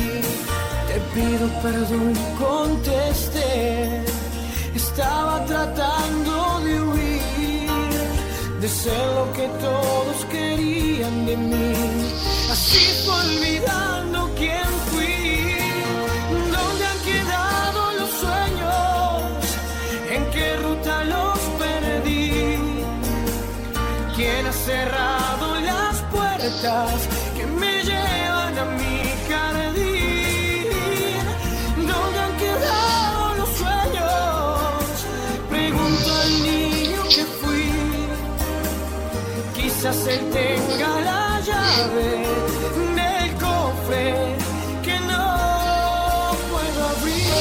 Eh, a ver, mucha mujer hablando de los hombres como Mario, como el marido de esta Eh, gracias Daniel, pero no puedo, hoy está mi hija acá y no puedo hablar, eso es, no quiero dañar. Está bien, yo no te estoy diciendo que hables, este, este, Silvina Ledesma, te estoy diciendo que el día que quieras hablar conmigo, este, este, te voy a explicar por qué nunca dijiste la verdad y por qué este, vos te dañaste más de lo que decís que te dañaron. Eh, eh, eh, que dice acá, esta Matea no participa dentro de un espacio político. Ezequiel Calvano, ¿eso qué carajo importa? Puede participar del espacio político donde quiera. Yo he sido candidato a intendente y candidato a vicegobernador. Y eso no me hace a mí un- un- una persona tóxica. Está bien, lo hice por un partido vecinalista, no por los partidos tradicionales, pero ¿qué tiene que ver si participa, no participa? Eh, No estamos hablando de política, ni de ideas políticas, ni ideologías, estamos hablando de, de- de cuestiones esenciales, de- de la toxicidad de un individuo. Este, muchos hombres como Mario, dice uno de ellos, el papá de mi hija, pero este, dejen de echarle la culpa a los tipos, ¿por qué no se hacen cargo ustedes de lo que nunca corrigieron? Por lo tanto, no pueden atraer otra cosa que esos vínculos distorsivos. ¿Está? O sea, no, vos, Gaby, que pones una, una cosa oscura ahí del cielo, qué sé yo, este es tu perfil, no el perfil del planeta Tierra, ni nada, no pones ni tu cara, no existís, ¿entendés? Entonces, digo, ¿por qué no empiezan a hacerse cargo de esta cuestión? El hacerse cargo. El entender que el vínculo que tienen abandónico, distorsivo, golpeador, maltratante, desconsiderado, es lo mismo de maltratantes, desconsiderados y distorsivos que son cada uno de ustedes con ustedes mismos. Es verdad, Daniel, nunca en tantas terapias encontré la verdad, que soy yo tremendo, necesito salvar a mi hija. Silvina, nadie puede salvar a nadie si no se salva a sí mismo. Entonces, este, ese almuerzo fue lo máximo, dice la actriz y Bernardo Estamatea se desarmaron a mitad del almuerzo, jaja. ¿En dónde se puede ver ese, ese programa? En mi canal de YouTube, en Daniel Martínez, que está en mi canal de YouTube, hay un montón de videos y dentro de ese montón está el almuerzo en varios bloques, en varias partes. Este, en mi canal de YouTube. Bueno, a ver. eh, mm. bueno, hola, buenas noches. Hola, Daniel. ¿Qué tal? ¿Cómo te va? ¿Qué tal? Buenas noches. Bueno, buenas noches. ¿De dónde eres? Eh, de San Isidro, zona norte. Bueno, ¿y nos, y nos conocemos desde, desde, desde cuándo? Eh, yo hace muy poco empecé a, a escucharte a través de, Ajá. de un amigo y bueno, la verdad que cada vez que te escucho es como que bueno, me, me identifico con muchas situaciones y, y me es muy constructivo, digamos, todo lo que voy escuchando de vos eh, para quizás lo que me va pasando, ¿no? Eh, yo hoy día me siento como muy desmotivada. Eh, Ajá. y bueno, como que como muchos aspectos de, de mi vida en sí, siento eso. Co- Como muchos aspectos de tu vida te sentís desmotivada. Desmotivada, sí, Sí, en tu vida en general, me querés decir. Sí, Ajá. sí. ¿Y cuándo? Hoy parece que es un día de repetir este, cuestiones, pero está todo bien. Este, eh, ¿y, y con qué vivís, este, Paulita? Eh, con mis dos hijas. Mi Con hija de tus dos 14, hijas. Ajá. sí, Eh, ¿Qué, qué tienen qué edad? eh, 14 años, Sí. Yara, y 6 años. Seis años. ¿Seis? 6, sí. Me, me imaginé esa edad. ¿Y son de diferentes padres? No, no, del mismo papá. Del mismo padre. ¿Y, y, y, y cuánto hace que te separaste? ¿O, o estás todavía? Y, no, no, no, yo me separé hace dos años, estuve 20 años, sí, un- sí, un poquito más de 20 años con el papá de ella. me Ujú. separé hace Bueno, es dos. todo, es todo un tiempo, 20 años. ¿no? Sí, bastante, bastante tiempo. Oh, Sí, mucho, mucho. Este, no digo demasiado, pero sí mucho. Eh, ¿y, y quién decidió separarse? y yo. Ajá. Eh, me llevó un tiempo, siento que, ¿Está bien? como que fue un, un proceso que, que fui haciendo interno Eh, quizá porque, bueno, era como que me sentía como, a ver, como en una meseta, ¿no? Como que no, no avanzábamos eh, juntos en, en proyectos, como que estábamos estancados. Eh, y bueno, de nada, quizás yo planteaba situaciones eh, y, y no veía como un acompañamiento de parte de él eh, y me sentía como en un punto como sola, ¿no? Como, eh, estancada eh, en ese en eso, digamos.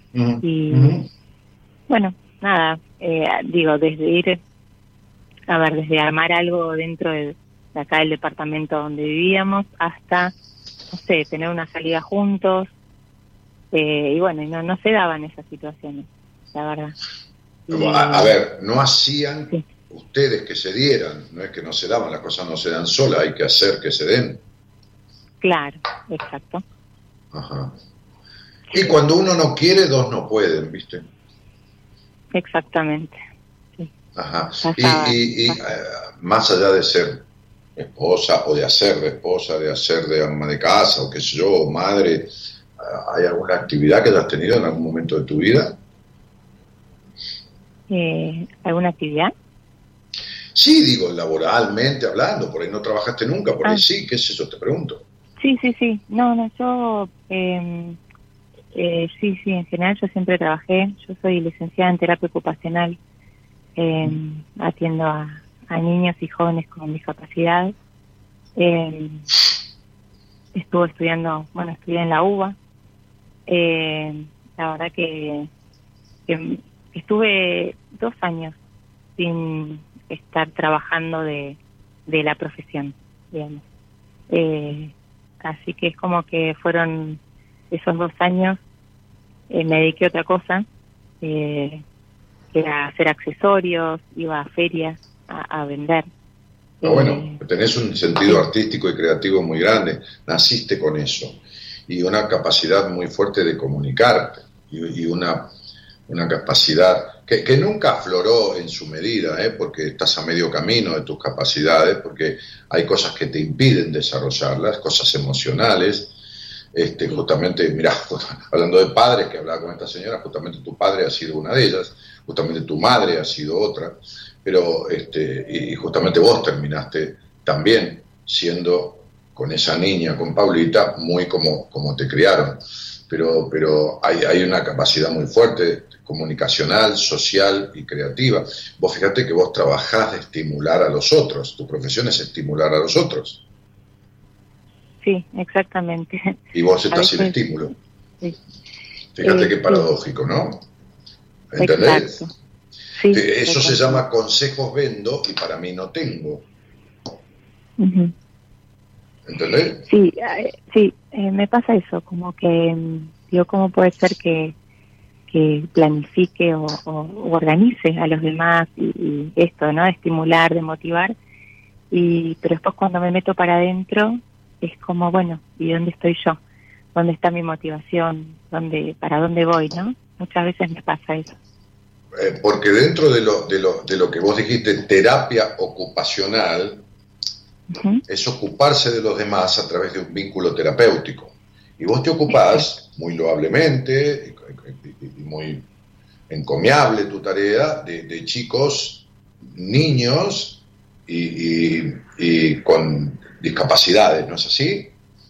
Sí, sí, sí, sí. Sí, de personas que están, a ver, por debajo tuyo, porque un niño no tiene el grado de crecimiento ni experiencia que vos, y un chico con cierta discapacidad eh, motriz o, o- o- o de maduración, eh, con carencias madurativas y todo más, también está por debajo tuyo. Pero de vos para arriba no podés levantar, ¿entendés?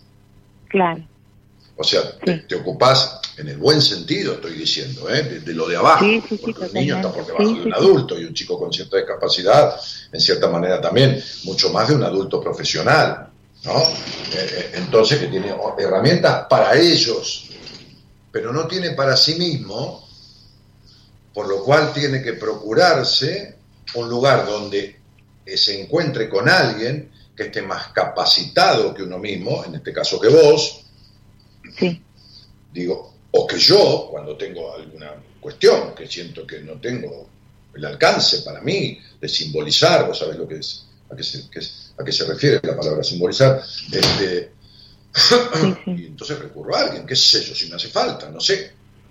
El año pasado, como contaba el otro día, tuve una sesión con, con quien fue mi terapeuta durante algunos años, y hacía como, qué sé yo, 10 años o 15, que yo ya no, no había tenido ningún encuentro con ella, pero estaba como muy enojado, yo con un poco de ira, ¿viste? con un poco de, de incordia, eh, eh, como decía mi mamá, con hormigas en el culo, ¿viste? Este, Claro. este, cuando era chico, me decían, "Que- quédate quieto, tenés hormigas en el culo. Pero estaba así con cierta cosa de, de enojo. De... Entonces tuve una sesión con ella, le dije, necesito hablar con vos. Y me dijo, sí, Dani, cuando quieras, que esto y que lo otro. Y tuvimos una, una sesión así a distancia. Ella vive acá nomás, pero por la pandemia. Y, y- y- y bueno, y, a veces uno no se da cuenta. Y, me dijo, pero escúchame, te conozco muchísimo. Fuiste libre toda tu vida, hiciste lo que quisiste, fuiste, viniste, viajaste, emprendiste negocios, cosas, este, ideas, hiciste obras de teatro, eh, jugaste póker, eh, eh, qué sé yo, hiciste de tu vida lo que se te dio la gana, estás encerrado, te prohíben salir, te prohíben todo, vos sos un tipo absolutamente libre. y entonces. ¿Entendés? Sí, sí, sí. Este, claro. ¿cómo no, cómo, cómo no vas a estar enojado? Me dice. Y, y, viste, es decir, eh, qué loco, porque, porque, porque uno a veces no, no puede descular lo que le pasa. Bueno, tuve esa sesión, me di cuenta, digo, tenés razón, Sara, qué boludo. Y sí, boludo, no, no podemos con todo. Y bueno, entonces, este, a vos te falta eso. A vos te falta dejar de ser lo controladora que sos, Dios y la Virgen Santa. Este nivel de necesidad de controlar que tenés, que es terrible. Pero por un lado es terrible tu, tu paradoja, porque por un lado querés controlar todo y por otro lado sos necesitada de aprobación. Y entonces sería, necesito que me quieran y hago de todo y me dejo de lado para que me quieran, pero por otro lado quiero tener todo controlado. Entonces, ¿cómo carajo haces esto? ¿Entendés? Claro, sí, totalmente. totalmente. Claro, estás como el mono con la jirafa. ¿Sabías que un día se puso de novio un mono con una jirafa, no? Sí. Una complicación, porque la jirafa le decía, dame un beso, tócame el culo, dame un beso, tócame el culo. El, el mono al otro día estaba agotado, no podía más, desde la boca de la jirafa hasta la parte de atrás, y le dijo un día, decidite, le dijo el mono, Claro. ¿entendés? Entonces sería, así Sí, estás sí, vos sí. en la vida, decidite, o sos una controladora insatisfecha total, o sos una necesitada de aprobación, o te pones en un lado, o sos de River, o sos de Boca, no se puede jugar en las dos tribunas. Sí, bueno, ves eso que vos decís, eh, me siento muy eh, identificada con, con mi mamá, por ejemplo. Eh, Pero sos la copia mala de, de tu madre. Como digo siempre a las mujeres como vos, tu madre era un original. O sea, era el original. Entonces, ¿cuánto, ¿cuánto vale un Rembrandt? 50 millones de dólares. ¿Cuánto vale una copia de un Rembrandt? 5 mil pesos. Entonces, tu madre, melancólica, dramática, conchuda, controladora, prejuiciosa, malsexuada, era ella, esa era ella, esa era el original. Vos sos la copia de ella, por lo tanto no sos. Por lo tanto, si yo me siento con vos en una charla como ahora, y te miro a los ojos y te digo, Paulita, ¿qué? Decime quién sos y qué querés. Vos vas a contestar, no sé. Entonces, ¿por qué? Porque tenés en una este identificación normogénica tan fuerte con tu madre que estás desidentificada de vos misma, estás perdida en los otros. ¿Me comprendés? sí, sí, sí, totalmente. perdida en el otro. Se llama, ¿no? Este, los otros en nosotros.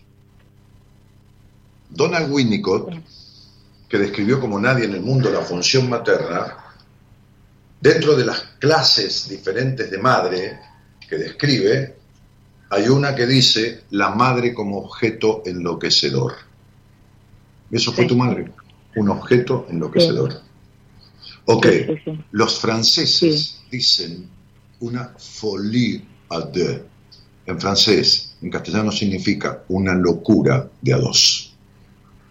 Por eso, Sí, sí, en general, más allá de la tendencia que uno pueda tener, porque uno tiene una carga genética, hay cosas que se despiertan con los vínculos primarios. ¿Me comprendés? Entonces, Sí, un tipo puede venir a esta vida un tipo, digo, no, no estoy hablando de tu caso, este, con una tendencia psicopática, pero en el vínculo con la madre se termina de despertar una psicopatía. Si esa madre es un objeto enloquecedor. ¿Entendés? Sí, sí, sí. Ok. sí. Vos no tenés esa tendencia, pero, pero tuviste una madre que enloqueció a esta niña.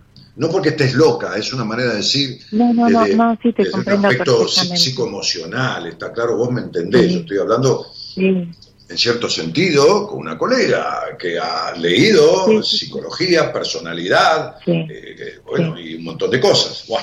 Entonces, en cierto sentido, digo, porque no tenemos iguales títulos, no porque el mío sea superior ni inferior que el tuyo, eh, porque son diferentes cosas. totalmente. Eh, entonces, bueno, vos- vos no estás, no, no, no llegaste a la mitad de tu potencial, ni siquiera como profesional.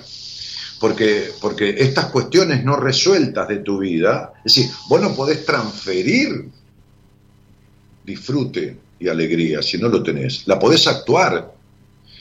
Podés actuar como has actuado, no por falsa, sino como has actuado dibujando una sonrisa, esta que yo explico como la del payaso triste, que sale a la pista del circo y los chicos se ríen y se divierten, porque esa sonrisa es eterna, porque está dibujada, y en el fondo por ahí subyace una profunda tristeza, que es lo que te subyace a vos, tristeza profunda. Sí, sabes que, que sí, que siento eso. Sí, yo lo sé. que- Yo, lo sé, cielo, perdóname eh, la Sí, falsa modestia, favor. pero que no, no creo en No, la falsa modestia, yo no, no, no creo en la pelotudez. Ay, no, porque me pareció, a lo mejor, pero si me equivoco, un carajo, yo, yo lo sé. No, es que es así totalmente. Es que bueno, es que soy consciente de eso encima, eh, de lo que Sí. me pasa. Eh, Y me pasa en relación a, a mi mamá, ¿no? Por ejemplo, también. En mucho. Es como lidiar como diariamente con, con todo lo que me ha pasado. Es más, yo creo que desde chica, eh, lidiando esto de que siempre me gustó esta parte como artística, esto de, de crear y hacer. eh, Sí, lo sé, y no, claro. nada, es ante algo que yo hacía, desaparecía. Eh, pero... mira, me eh, acuerdo, eh, no sé, te puedo contar algo, una anécdota que, que tengo que... Sí, sí, hay algo simbólico. Sí, algo simbólico. Me ha pasado de. Me acuerdo que estábamos en una reunión familiar, que siempre nos reuníamos eh, muchos años, cuando, cuando vivía mi abuela. Eh, mi abuela, el descendiente de sirio-libanés. Y me acuerdo que yo bailaba árabe y en, una, en las fiestas me, me gustaba bailar. Y cuando yo me ponía a bailar, eh, mis papás se, se iban.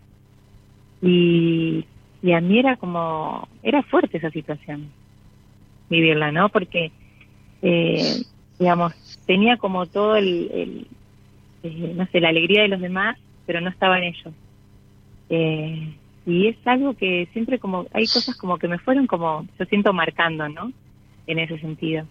Eh, lo mismo cuando, no sé, yo me reía en algún lado, mi mamá me hacía callar, por ejemplo eh, Sí. para que, no sé, que los demás no piensen que yo me estaba riendo de los demás. Y, y la verdad que esas cosas son digo, ¿por qué no este, cortar esa expresión que yo tenía siempre? De querer expresarme, ¿no? En ese sentido. Y bueno, nada, y esas cosas creo que me fueron quedando dentro y, y bueno, y cuando hay momentos que puedo como sacarlas de dentro mío, es donde me encuentro, pero no es continuo, son momentitos. Pero, a ver, Paula, a ver, entendé, las intermitencias tuyas son las mismas intermitencias que tenías cuando eras chica. Te reías y tu madre cortaba ese momento. Vos te reís y sola, te- mamá, cuando yo sea grande, tenga cuarenta y pico de años, y sea una mujer y pueda decidir mi vida, quédate tranquila, que voy a hacer lo mismo que me hacía. Me voy a reír un rato y me lo voy a impedir luego. Sí, sí, es, es- es tu madre en vos. ¿Se entiende? Sí, sí, sí, sí. Bueno, sí, por eso Freud hablaba de matar al padre interno o matar a la madre interna, es decir, no matar, eh, es decir, la afectación que deja, ¿no? Sí, Es decir, como digo siempre, hubo muchas cosas buenas en tu crianza, si no estarías muerta, pero hay otras que son destructivas de tu yo. Vos nunca fuiste criada en, ah, ¿cómo te puedo decir? Ah, acompañar el sano potencial de desarrollo, sino que fuiste criada en el cómo debía ser, no en el quién eras. Exacto. Bueno, y, y justamente la crianza fue para ser la señorita que corresponde que fuera, la políticamente correcta. Entonces, Claro. cuando, cuando tus padres, vos viviste el mismo abandono que vivió una chica este, que, que- que bailaba árabe, este, este, que era una cosa impresionante. Este, la- la- la- o sea, la tipa se cambiaba y se. ¿Viste la Mujer Maravilla en la serie? ¿Viste que daba una vuelta así y aparecía Sí, sí, sí. una cosa impresionante. Bueno, esta se cambiaba, ¿no? Este, y bailaba, y era una, era, era una mujer feroz. ¿Entendés lo que te digo? Feroz. Vestida de odalisca, era feroz. ¿Ok? Sí. Este, no creo que hubiera hombre que no se movilizara con la danza y la forma de bailar de esta chica, de una actitud seductora absolutamente. Se quitaba la ropa, se convertía en la niña más pura del universo, con una sonrisa infantil, con 20 años, virgen de toda virginidad, jamás tocada por ningún hombre. Los padres la llevaban a bailar, eran tan perversos que veían que esta chica, no veían ni se dan cuenta, pero la perversión psicológica es terrible, era una bestia como mujer danzando y seduciendo, después ella se cambiaba y se la llevaban a la casa con ellos. Claro. Y la criaron castrada. ¿Entendiste? Claro. Bueno, es maravilloso, ¿no? Le- digo, conozco No, el caso pero- porque una vez hice una fiesta, cuando yo juntaba eh, voluntades, eh, oyentes, y digo, "Vamos- a hacer una fiesta, vamos a juntarnos, y venían mil personas, este, pues me vinieron esa noche, y, y- y- y- y- y en un lugar de Buenos Aires, y entonces yo contrataba con mi equipo de producción algún show, viste una fiesta, sorteábamos cosas, libros, se bailaba, había una- un show cómico. había- y, y esa vez tres, tres mujeres oyentes mías, dos ya más grandes, de treinta y pico y cuarenta años, se ofrecieron para bailar en la fiesta. Y ella, que era oyente mía, también se ofreció para bailar como odalisca, para hacer un show. Sí, sí, sí, sí. Entonces cuando yo la vi que llegó y me saludó, hola Dani, ¿cómo te quieres? Era una nenita con una carita lavada, con una cosita así, pero decía, pero pobre mi vida, ¿qué, qué, carajo va a bailar esta chica? Pero bueno, no importa. Estábamos entre la familia de buena compañía y todos lo aplaudíamos porque era una cosa de, de generosidad, ¿se entiende? Este, Sí, no, no- no estábamos ahí en un teatro, en el Gran Rex, ¿viste? Que, que- bueno, entonces este, que venía Luis Miguel. Bueno, era una cosa de juntarnos y pasar un, un lindo momento, y yo encontrarme, sacarme fotos, firmar libros, disfrutar de un show, tomar algo con la gente. Cuando se cambió y salió y se subió al escenario, yo dije, ¿qué es esto? Esta mina está embrujada, dije yo, ¿me entendés? sí, sí, sí, sí, Y después conocí a los padres que me iban a saludar y dije, no, no te puedo creer. Los padres eran dos figuras de un museo de cera. Un gesto adusto, rígido, viendo a la hija calentar hombre, pero no te lo digo porque lo hiciera a propósito, la chica viene No, de un no, lugar inconsciente. Bueno, toda esta mierda en la cabeza y en las crianzas es un desastre. Entonces, bueno, acá estás vos, Sí, totalmente. con tu esencia distorsionada, con una capacidad comunicacional impresionante, que nunca sucedió en la medida de tus posibilidades, con una curiosidad, Dios santo, y la, y la Virgen. Si algo tenés es, desde que tenés uso de razón, es ser curiosa de 70 cosas que por supuesto no transitaste ni, ni, ni, la- ni, ni, ni, ni el, ni el 20% de ellas.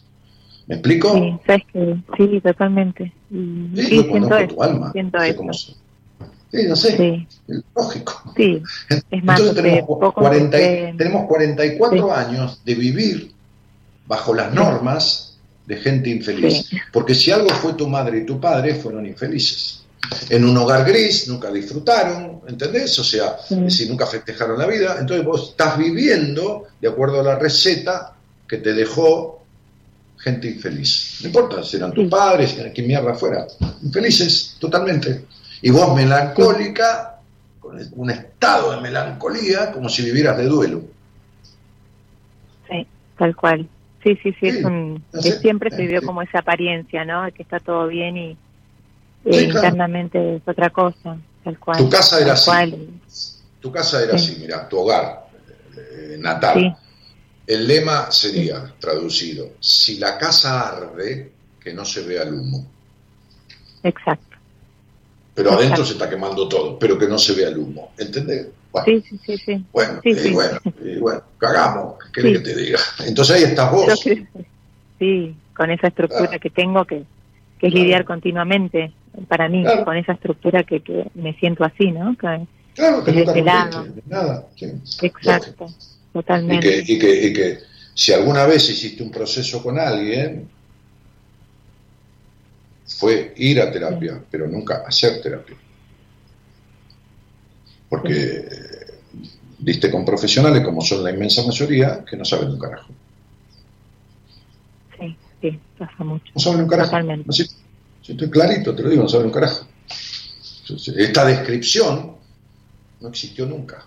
Esta simbolización, este descubrirte, este, esta, esta, esta, esta- este conjunto de cuestiones que hacen a tu vida en general desde los inicios hasta ahora, nunca estuvo planteado como corresponde por los profesionales que tuviste. Entonces, si uno no sabe de qué se trata, la base conflictiva que lleva un paciente a vivir como el payaso triste y con un grado de melancolía tan importante, siendo un controlador, pero ha necesitado aprobación, si no descubre eso acabadamente, pues no sabe por dónde mierda sa- salir. Si no lo descubre, ¿cómo mierda lo va a resolver? Sí, sí, sí. Sí, es como estar dentro de un laberinto y querer encontrar la salida. Y, y bueno, eso es. Eso es Pero además, además, tenés esta fantasía como obligación por la crianza de tener que poder con todo. Sí, Claro, y eso no podés con un carajo. eso siempre. Así tal cual. Sí, sí. Sí, yo ya Con sé, todo, pero- con todo.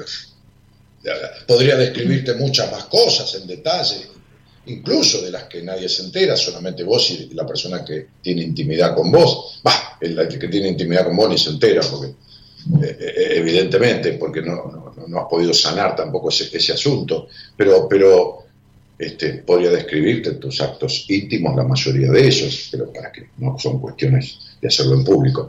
Pero digo, este, todo esto que te describo es, es, es, es tu vida, digamos, en, en lo, en lo sociovincular y emocional completa. Sí. Por eso eh, muchos, mucha gente que, que hace psicología o que, o que pretende hacerla, este, de acá, del exterior, este, cuando me escuchan, se dan cuenta que hay cuestiones y temas que no lo leyeron en ningún lado, con los cuales se sienten identificados y que no han podido resolver y me vienen a ver, porque entienden que hay algo que, que no, que, que- que no aparece en ningún lado, o que, no lo leyeron, o que no tienen resuelto. Y, y mira, por eso he atendido tantos profesionales de la psicología. casi Sí. siempre en mi lista de pacientes tengo un profesional de la psicología. Este, este, porque, porque, lógicamente, porque escuchando el programa se, se dan cuenta que hay cosas que no están en ningún capítulo de ningún libro. No, no. Están en la vida misma. Sí, pero hay que, hay que, Sí. hay que poder encontrarlas. Sí, Sí. Y que, y que, y que, y que el- en realidad en los capítulos de los libros que uno estudia en la facultad hay un montón de cosas de estas, aisladas una de la otra. El tema es poder y saber juntarlas, pero por- porque el, el- el conocer no es saber, como decía yo el otro día. Uno puede conocer, como cuando uno estudia en el secundario una lección de memoria, puede conocer, pero eso no quiere decir que sepa. El saber es otra cosa que el conocer. Sí, El conocimiento no es sabiduría, es conocimiento, ¿entendés? Sí, sí, sí. Yo puedo conocer lo que es la- una cocina y puedo conocer lo que son los ingredientes de una comida. Ahora de ahí a que sepa cocinar es otra cosa. Conocer no es saber. Sí. Tal cual, tal cual. Mm. Así que Paulita, qué sé yo, está más No. o menos pasadita del promedio de tu vida. Tendrías que tratar de que los años que quedan Sí, este, este, sí, tratar y lograr, porque con tratar no alcanza, lograr vivirlo de otra manera, despegarte de los modelos, este, sí, esos patrones que, que tengo incorporados dentro, siento yo. de los modelos que Sí. tenés incorporados, sí. De la culpa por el disfrute, de la represión, de la necesidad de controlar, de la qué sé yo. Y, de- y- y por eso decía hoy, hay, hay días que son situaciones comunes, ¿no? Comunes en el buen sentido. Sí. Si en el, en el- en el estudio numerológico, eh, a ver, en, el- en la cuadratura numérica de, de la, de la chica anterior, que tiene más o menos tu edad, eh, su padre no, no existía, en este tuyo existe yo menos. No importa que estaba ahí, ¿entendés? Sí, sí, sí, sí. Claro, también puede haber un jarrón ahí y puede haber una heladera y puede haber un lavarropa y puede haber un señor que que, que fecundó un óvulo. Pero eso no quiere decir que haya padre, quiere decir que hay progenitor. Sí, sí, sí. Sí, sí, Mm. las figuras y los roles dentro de la casa no. eh, Olvídate, olvídate. no, no, llama- no lo que se llama función paterna en y- psicología de tu padre no estuvo. Sí. No. No, no, que sí, eso lo.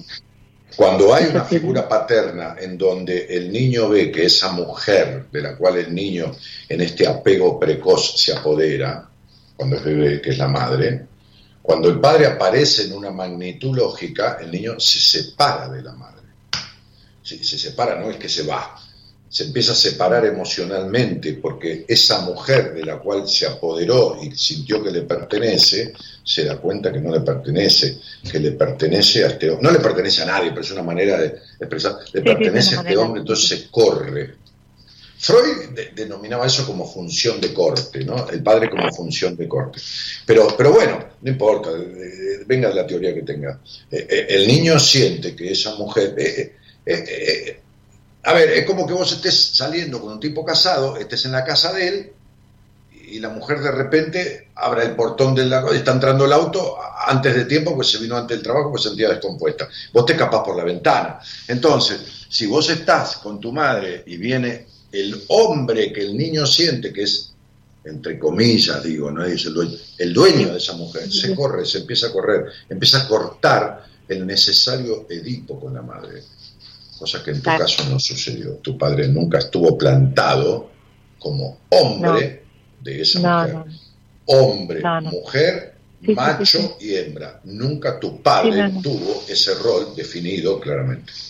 Entonces, esa separación, que viene desde un lugar muy inconsciente, jamás se produjo en vos. Y quedaste pegada a tu madre. A un modelo de madre que te implicó un modelo de mujer. Y seguís siendo muy similar a tu madre, simbiotizada con tu madre. Sí, que es lo que me molesta muchísimo. Me molesta porque me veo súper parecida, muy igual en muchas cosas. Y es algo que no, no me gusta, sinceramente, no me gusta. No, Eh, mira, eh, no yo lo que no me gusta no lo como. Yo lo que no me gusta no lo como, ¿eh? Claro, A mí no me venga con que no me gusta. Sí, La verdad que no, la verdad que no. Es- no, no digo que me estés mintiendo, digo que no es creíble. A, mí- Claro. a menos que sea, a, a menos que seas hipermasoquista, pero tampoco, porque el masoquista disfruta con el sufrimiento. Al menos que seas Claro. sádica, sería, ¿qué comida no te gusta? ¿El mondongo? ¿El, el churrasco de hígado? sí, sí, sí. Sí. Sí, entiendo, No, entiendo lo sí, que- decime, lo que- ¿qué, no- qué comida no te gusta? Ah, ¿qué es lo que no me gusta? Eh, qué sé yo, no sé. No, los chinchulines, ponele, no me gusta. Bueno, los chinchulines, justamente, la mierda. Está bien. Ok, perfecto. Ok. Entonces, si vamos a Sí. comer un asado y hay chorizo, morcilla, carne, vacío, carne de vaca, pollo y chinchulines, ¿qué es lo que no comes? Y no como los chinchulines. ¿Y por qué carajo, si no te gusta tu madre, te seguís comiendo su forma de ser? No solo comiéndola, sino que la adoptás. Adoptás esa forma de ser. Entonces no me vengas con que no te gusta.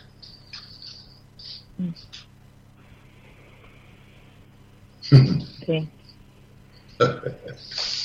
Claro. Sí, no sé por qué. Sí, sí, sí, te entiendo. No, no sé qué, no, no- no sé por qué, porque nunca hiciste nada para despegarte de ello. Porque como me dijo una mujer que yo eh, le di fecha para atenderla, normalmente cuando doy una entrevista y veo que ese paciente es para mí, normalmente en el momento no tengo lugar.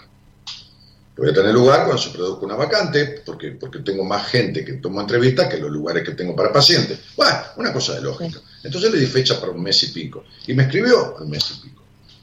Después de la entrevista, Sí. y me dijo, mira, por un lado quiero empezar por vos, con vos, pero por otro lado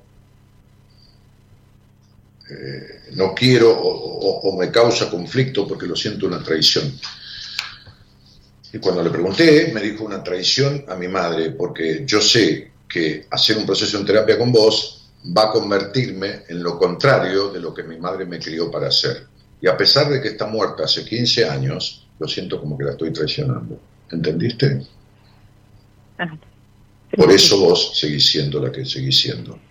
Porque sentís una traición a tu madre, porque tu madre es de las madres que te facturaron cada cosa que te dieron. Te lo facturó. Porque por Sí, vos tal cosa, porque yo te di la vida, porque, porque, porque así sos conmigo, porque esto, porque otro, porque la puta Sí, madre que lo parió.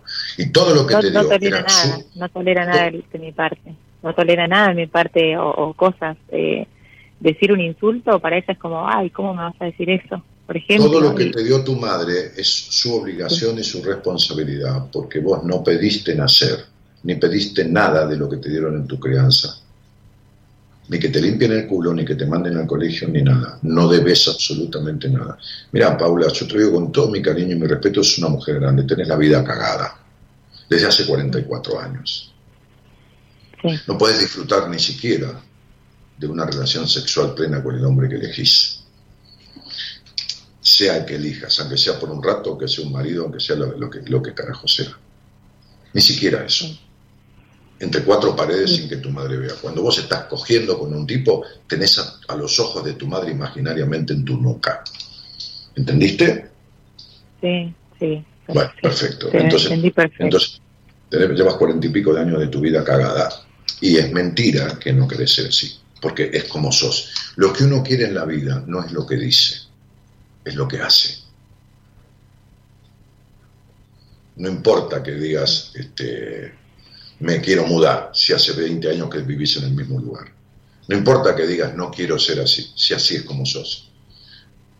Lo que uno dice en la vida no sirve para nada. Uno puede decir, yo no la quise matar, señor juez. Sí, pero le pegó 40 tiros, jefe. Sí, pero no quise. Qué carajo no importa, dice el juez. Lo que importa son los hechos, no las palabras. Y los hechos de tu vida son lo contrario de lo que vos decís que querés. Por lo tanto, si se condenara a las personas por lo que hacen y no por lo que dicen, que así se las condena, vos estás condenada. Sí. Porque lo que haces es lo contrario a lo que decís. Por lo Sí. tanto, deja de mentirte y ponerte de acuerdo.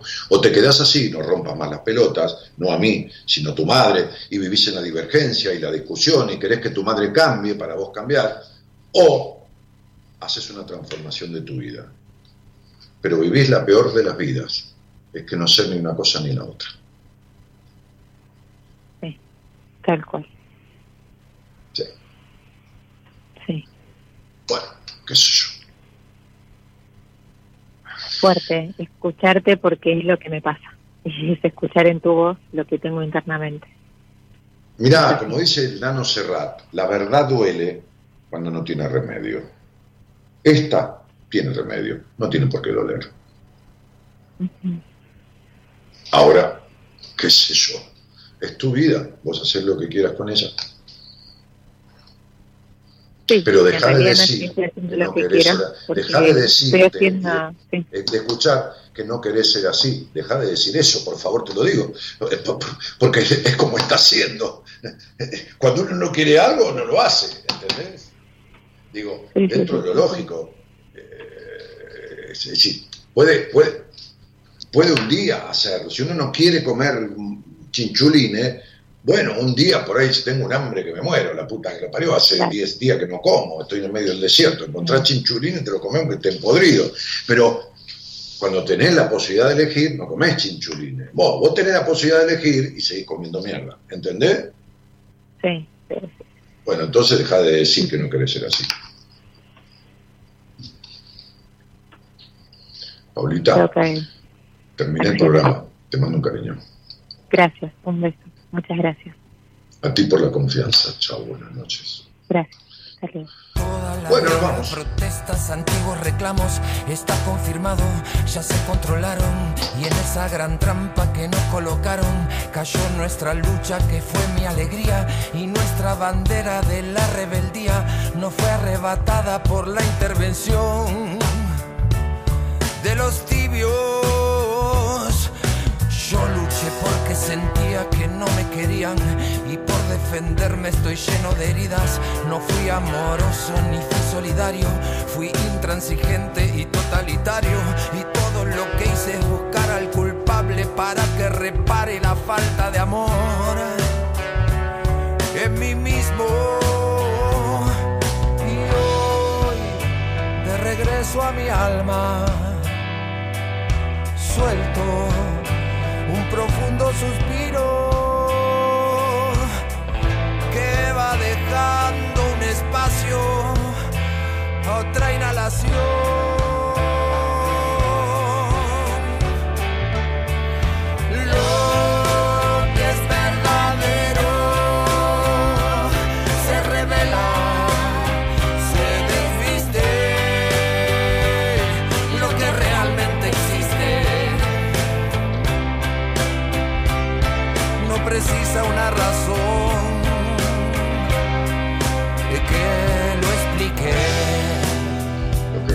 Existe no precisa una razón que lo explique, dice el pelado Cordera.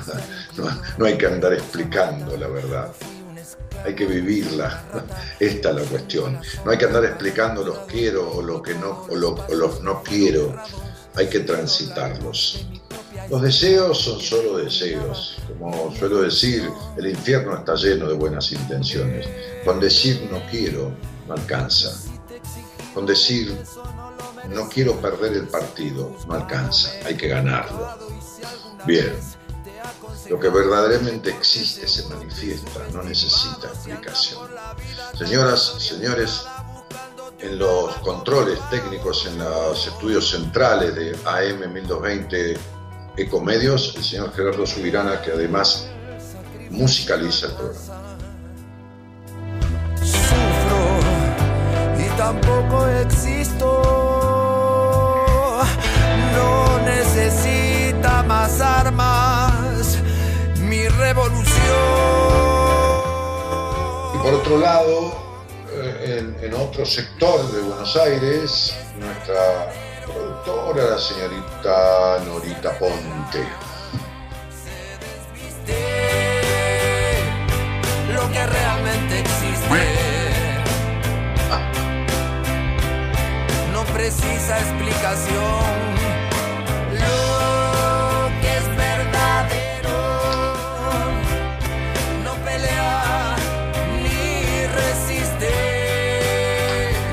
Mañana, a cargo de la conducción de Buenas Compañías, la grata presencia del licenciado en Psicología de la Universidad de Buenos Aires, también astrólogo él, miembro del equipo de profesionales de Buenas Compañías que tiene desde una psicopedagoga, lo digo por los que tienen niños, para que sepan que hay una psicopedagoga en el equipo, hasta un psiquiatra de consulta también. En el medio hay 10 profesionales de la psicología, de diferentes escuelas, de diferentes técnicas, este, que no sé si sabemos más o menos que nadie, eso no interesa. Tenemos conocimiento de lo que hacemos, pero tenemos algo que yo considero fundamental. Y no está mal que yo lo diga, somos buena gente. Ni los mejores ni los peores. Buena gente. Mi nombre es Daniel Jorge Martínez. Cariño grande, buenas noches y gracias por estar. Toda la vieja protestas, antiguos reclamos, está confirmado, ya se controlaron y en esa gran trampa que nos colocaron cayó nuestra lucha que fue mi alegría y nuestra bandera de la rebeldía no fue arrebatada por la intervención de los tibios. Yo luché porque sentía que no me querían y por defenderme estoy lleno de heridas. No fui amoroso ni fui solidario, fui intransigente y totalitario. Y todo lo que hice es buscar al culpable para que repare la falta de amor en mí mismo. Y hoy, de regreso a mi alma, suelto un profundo suspiro dejando un espacio otra inhalación.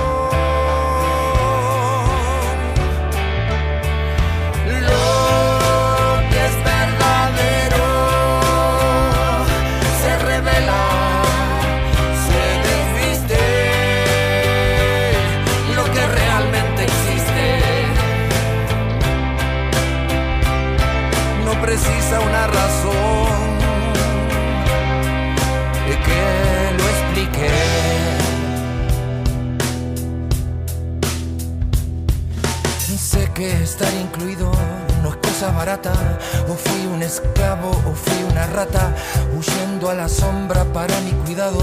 Y todos los pasos que fueron errados siguieron la luz de mi propia estrella que me iluminaba en mi evolución. Eh, si te exigido un beso no lo merecía. Y si te he juzgado me he equivocado. Y si alguna vez te he aconsejado Es porque seguro te he subestimado. Si andas por la vida tan desorientada Buscándote un alma como lo hago yo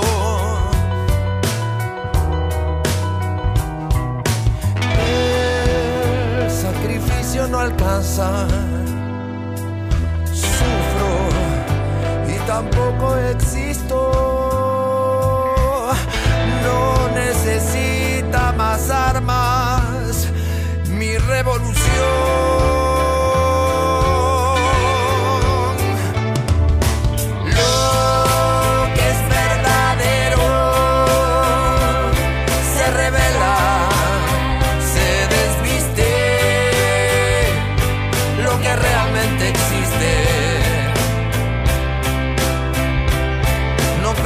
Precisa